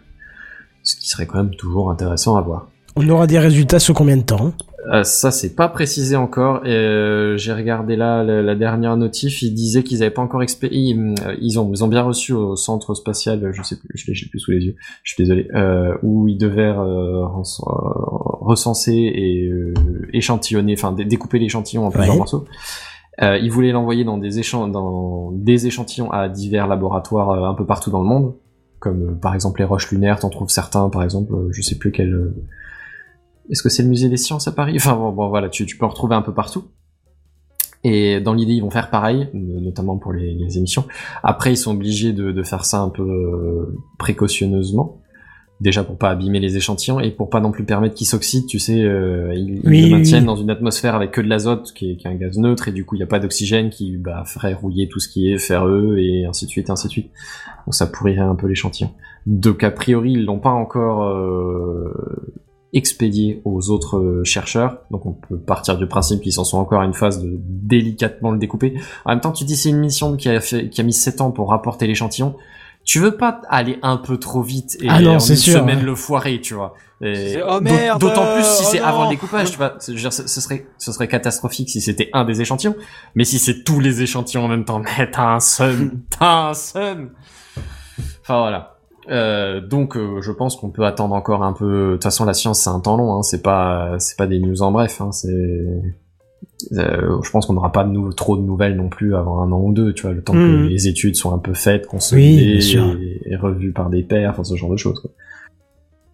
Mais bon, une petite photo de famille avec le début de, de- de notre système solaire, c'est toujours sympa comme, C'est comme ambiance. Quoi. Mais tu précises justement que c'est c'est pas c'est pas une news en bref. T'en as pas une sous le capot? De news en bref Non, c'est pas toi. Mais je crois qu'il y a des news en bref. hein. Ouais, euh, je, on avait fini du coup. Ah bah euh, je crois. Non. Ouais, j'avais micro, mi- micro conclusion, genre. Ah bah vas-y vas-y. Je croyais que tu avais fini. Je voulais te faciliter la transition, mais c'est un fail. C'était fort aimable de ta part, c'était bien intentionné. C'est vrai que j'ai, les chaussures sont pas à ma taille, j'ai pas l'habitude de faire le spacecraft. Je, je suis désolé. Euh, mais ouais, ju- juste pour finir, euh, figurez-vous qu'il y a une autre mission qui est encore en cours pour le même genre d'exercice, mais une mission euh, mix ESA NASA pour euh, prendre un échantillon sur Mars. Cool. Et pour ça, on vous tiendra au courant. Maintenant, c'est bon, tu peux faire la transition. Ça marche. On est tout discret. Personne ne verra rien du tout. Alors attention, c'est parti. C'est les news en bref. Big Euh, Gaston. J'ai- une petite news en bref euh, soufflée par Draven sur le chat. Euh, Google Podcast Merci, euh, va fermer en septembre prochain 2024, euh, septembre Mais prochain, non. donc septembre 2024, pour fusionner dans YouTube Music. Euh, Ah. Donc j'ai pas eu le temps de dig l'info Donc, parce payant. qu'elle vient. euh, pas forcément parce que YouTube Music peut être gratuit, je crois. Ah ouais Je- je- en fait, j'ai jamais vu à quoi ça à Red YouTube Music qui hein. peut être gratuit. non, je sais plus Ah, comment elle s'appelle. Red, Red, Dawn, Red... Ah, je sais plus comment elle s'appelle. Red Vamp Non, ah, je sais plus. La, la version euh, piratée de YouTube Music. Bah, bah, YouTube Music est gratuit, sauf que tu te tapes une pub en chaque musique limite, quoi. Enfin, Yeah. c'est- YouTube avec C'est le carnage quoi. Ouais, c'est ça. Eh bien, euh, Google Podcast va être fusionné dans YouTube Music, ce qui n'est pas une trop mauvaise idée, je trouve. Parce que de toute façon, personne n'utilisait Google Podcast. À part. euh, J'allais dire, c'est encore un des projets Google qui existe, mais personne le sait, tu sais. Mais Google Podcast, on est bien d'accord que c'est pas l'application qu'il y a sur smartphone. Si. Si, d'accord. Ok, bah j'ai jamais vu à quoi ça ressemble et je, je, je vais être honnête, YouTube Music non plus. Et C'est une interface différente de YouTube euh, classique. Et YouTube Music, c'est une interface différente de YouTube classique qui est plus adaptée pour la musique et qui est du coup pas forcément une mauvaise application. En sachant que le qu'en payant 10 euros par mois, tu as YouTube Premium, donc sans pub, plus YouTube Music. Ouais. Donc c'est. Sans pub. Euh, Ouais, j'a- j'avoue que euh, là j'ai payé un an, euh, un an de partage de compte avec des copains, sauf que le prix de YouTube Music a augmenté euh, et que du coup j'ai résilié, on a arrêté de partager l'abonnement et que ça fait un mois et demi que je me retape des pubs sur YouTube. Euh, je pense que je vais reprendre un abonnement parce que j'en ai plein le seau. Euh, Enfin, il y a AdGuard. Hein. Pardon. oui, oui, mais j'ai pas AdGuard sur mon téléphone. Euh, pff, bref, mais oui, oui, non, mais bien sûr, AdGuard. Faudrait que j'en mette un d'Ad- d'AdGuard. Oui, mais sur le téléphone, ça passe. hein. Ça, ça enlève pas tout, mais ça enlève quelques trucs. Mais il faudrait que je mette en place un truc comme ça. Et du coup, Google Podcast n'est pas forcément une mauvaise application. C'est juste que ça n'a pas forcément d'intérêt sur Android. Là où Podcast Addict existe et est euh, vachement plus performante, tout en n'ayant pas euh, tous les problèmes. Le seul intérêt de Google Podcast, c'est que c'est synchronisé entre euh, ton téléphone et euh, ton navigateur. D'accord. et que ça marche bien avec les assistants Google. Et Bon, tu me diras, c'est la même histoire pour Apple Podcast qui est juste dénué d'intérêt aussi. hein, donc, euh. Ah oui, non, bien sûr, Ouais. ça, c'est des outils qui sont bof. Et au moins, ça veut dire que ça sera peut-être mieux. euh, Le seul intérêt que je vois, c'est que ça sera peut-être mieux intégré dans l'assistant Google. Pardon, j'ai un coup de hockey là qui vient Ouais, mais pense, je pense que c'est des outils qui sont pas tant spécifiques, tu vois, pas tant spécifiés et utilisés vraiment spécifiquement pour le podcast, donc ils sont peut-être pas ultra optimisés, mais ils jouent plutôt sur le fait d'être un outil, d'un multi-outil, tu vois, qui peut te permettre Oui, de ça. tout trouver ce que tu vas vouloir vouloir écouter, et en même temps ta musique, et en même temps ton livre audio, et en même temps ton ton podcast, enfin un peu tout, tu vois. Et en, même- et en sachant que YouTube avait sorti les playlists podcast, qui étaient en gros des playlists où tu mettais juste un, en disant c'est un podcast, euh, et il te présentait comme une playlist classique, sauf que tu avais une jolie icône à côté. Et que du coup, là, on aura peut-être enfin les vraies features de flux RSS pour YouTube. On verra bien. Ce sera peut-être la fin du pod, mais euh, on verra bien. C'est, ça peut être quelque chose de quand même globalement plutôt chouette. Voilà. Effectivement, ouais. Bah écoute, on verra bien. On atteint le terme de cette émission, n'est-ce pas, mes amis? Mais oui, Eh ben oui. Trop trop trop tôt en plus. bien. Non, ça va, justement. Les deux premiers épisodes euh, qui étaient plutôt habituellement. Enfin, plus je dirais que la moyenne est quand même encore loin au-dessus de 23 heures. Hein. C'est ça. Oui, oui, là, la moyenne depuis le début de la saison est encore au-dessus, mais au moins, euh, on va pouvoir se coucher un peu plus tôt.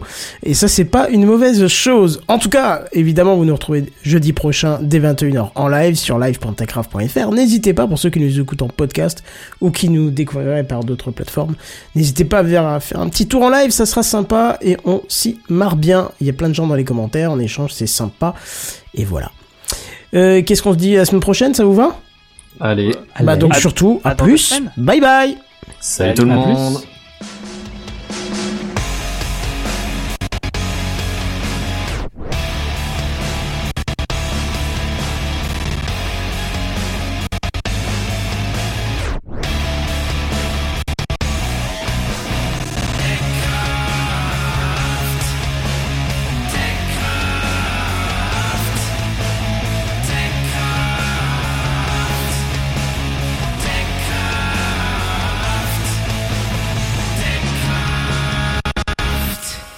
En live tous les jeudis dès 21h sur live.techcraft.fr.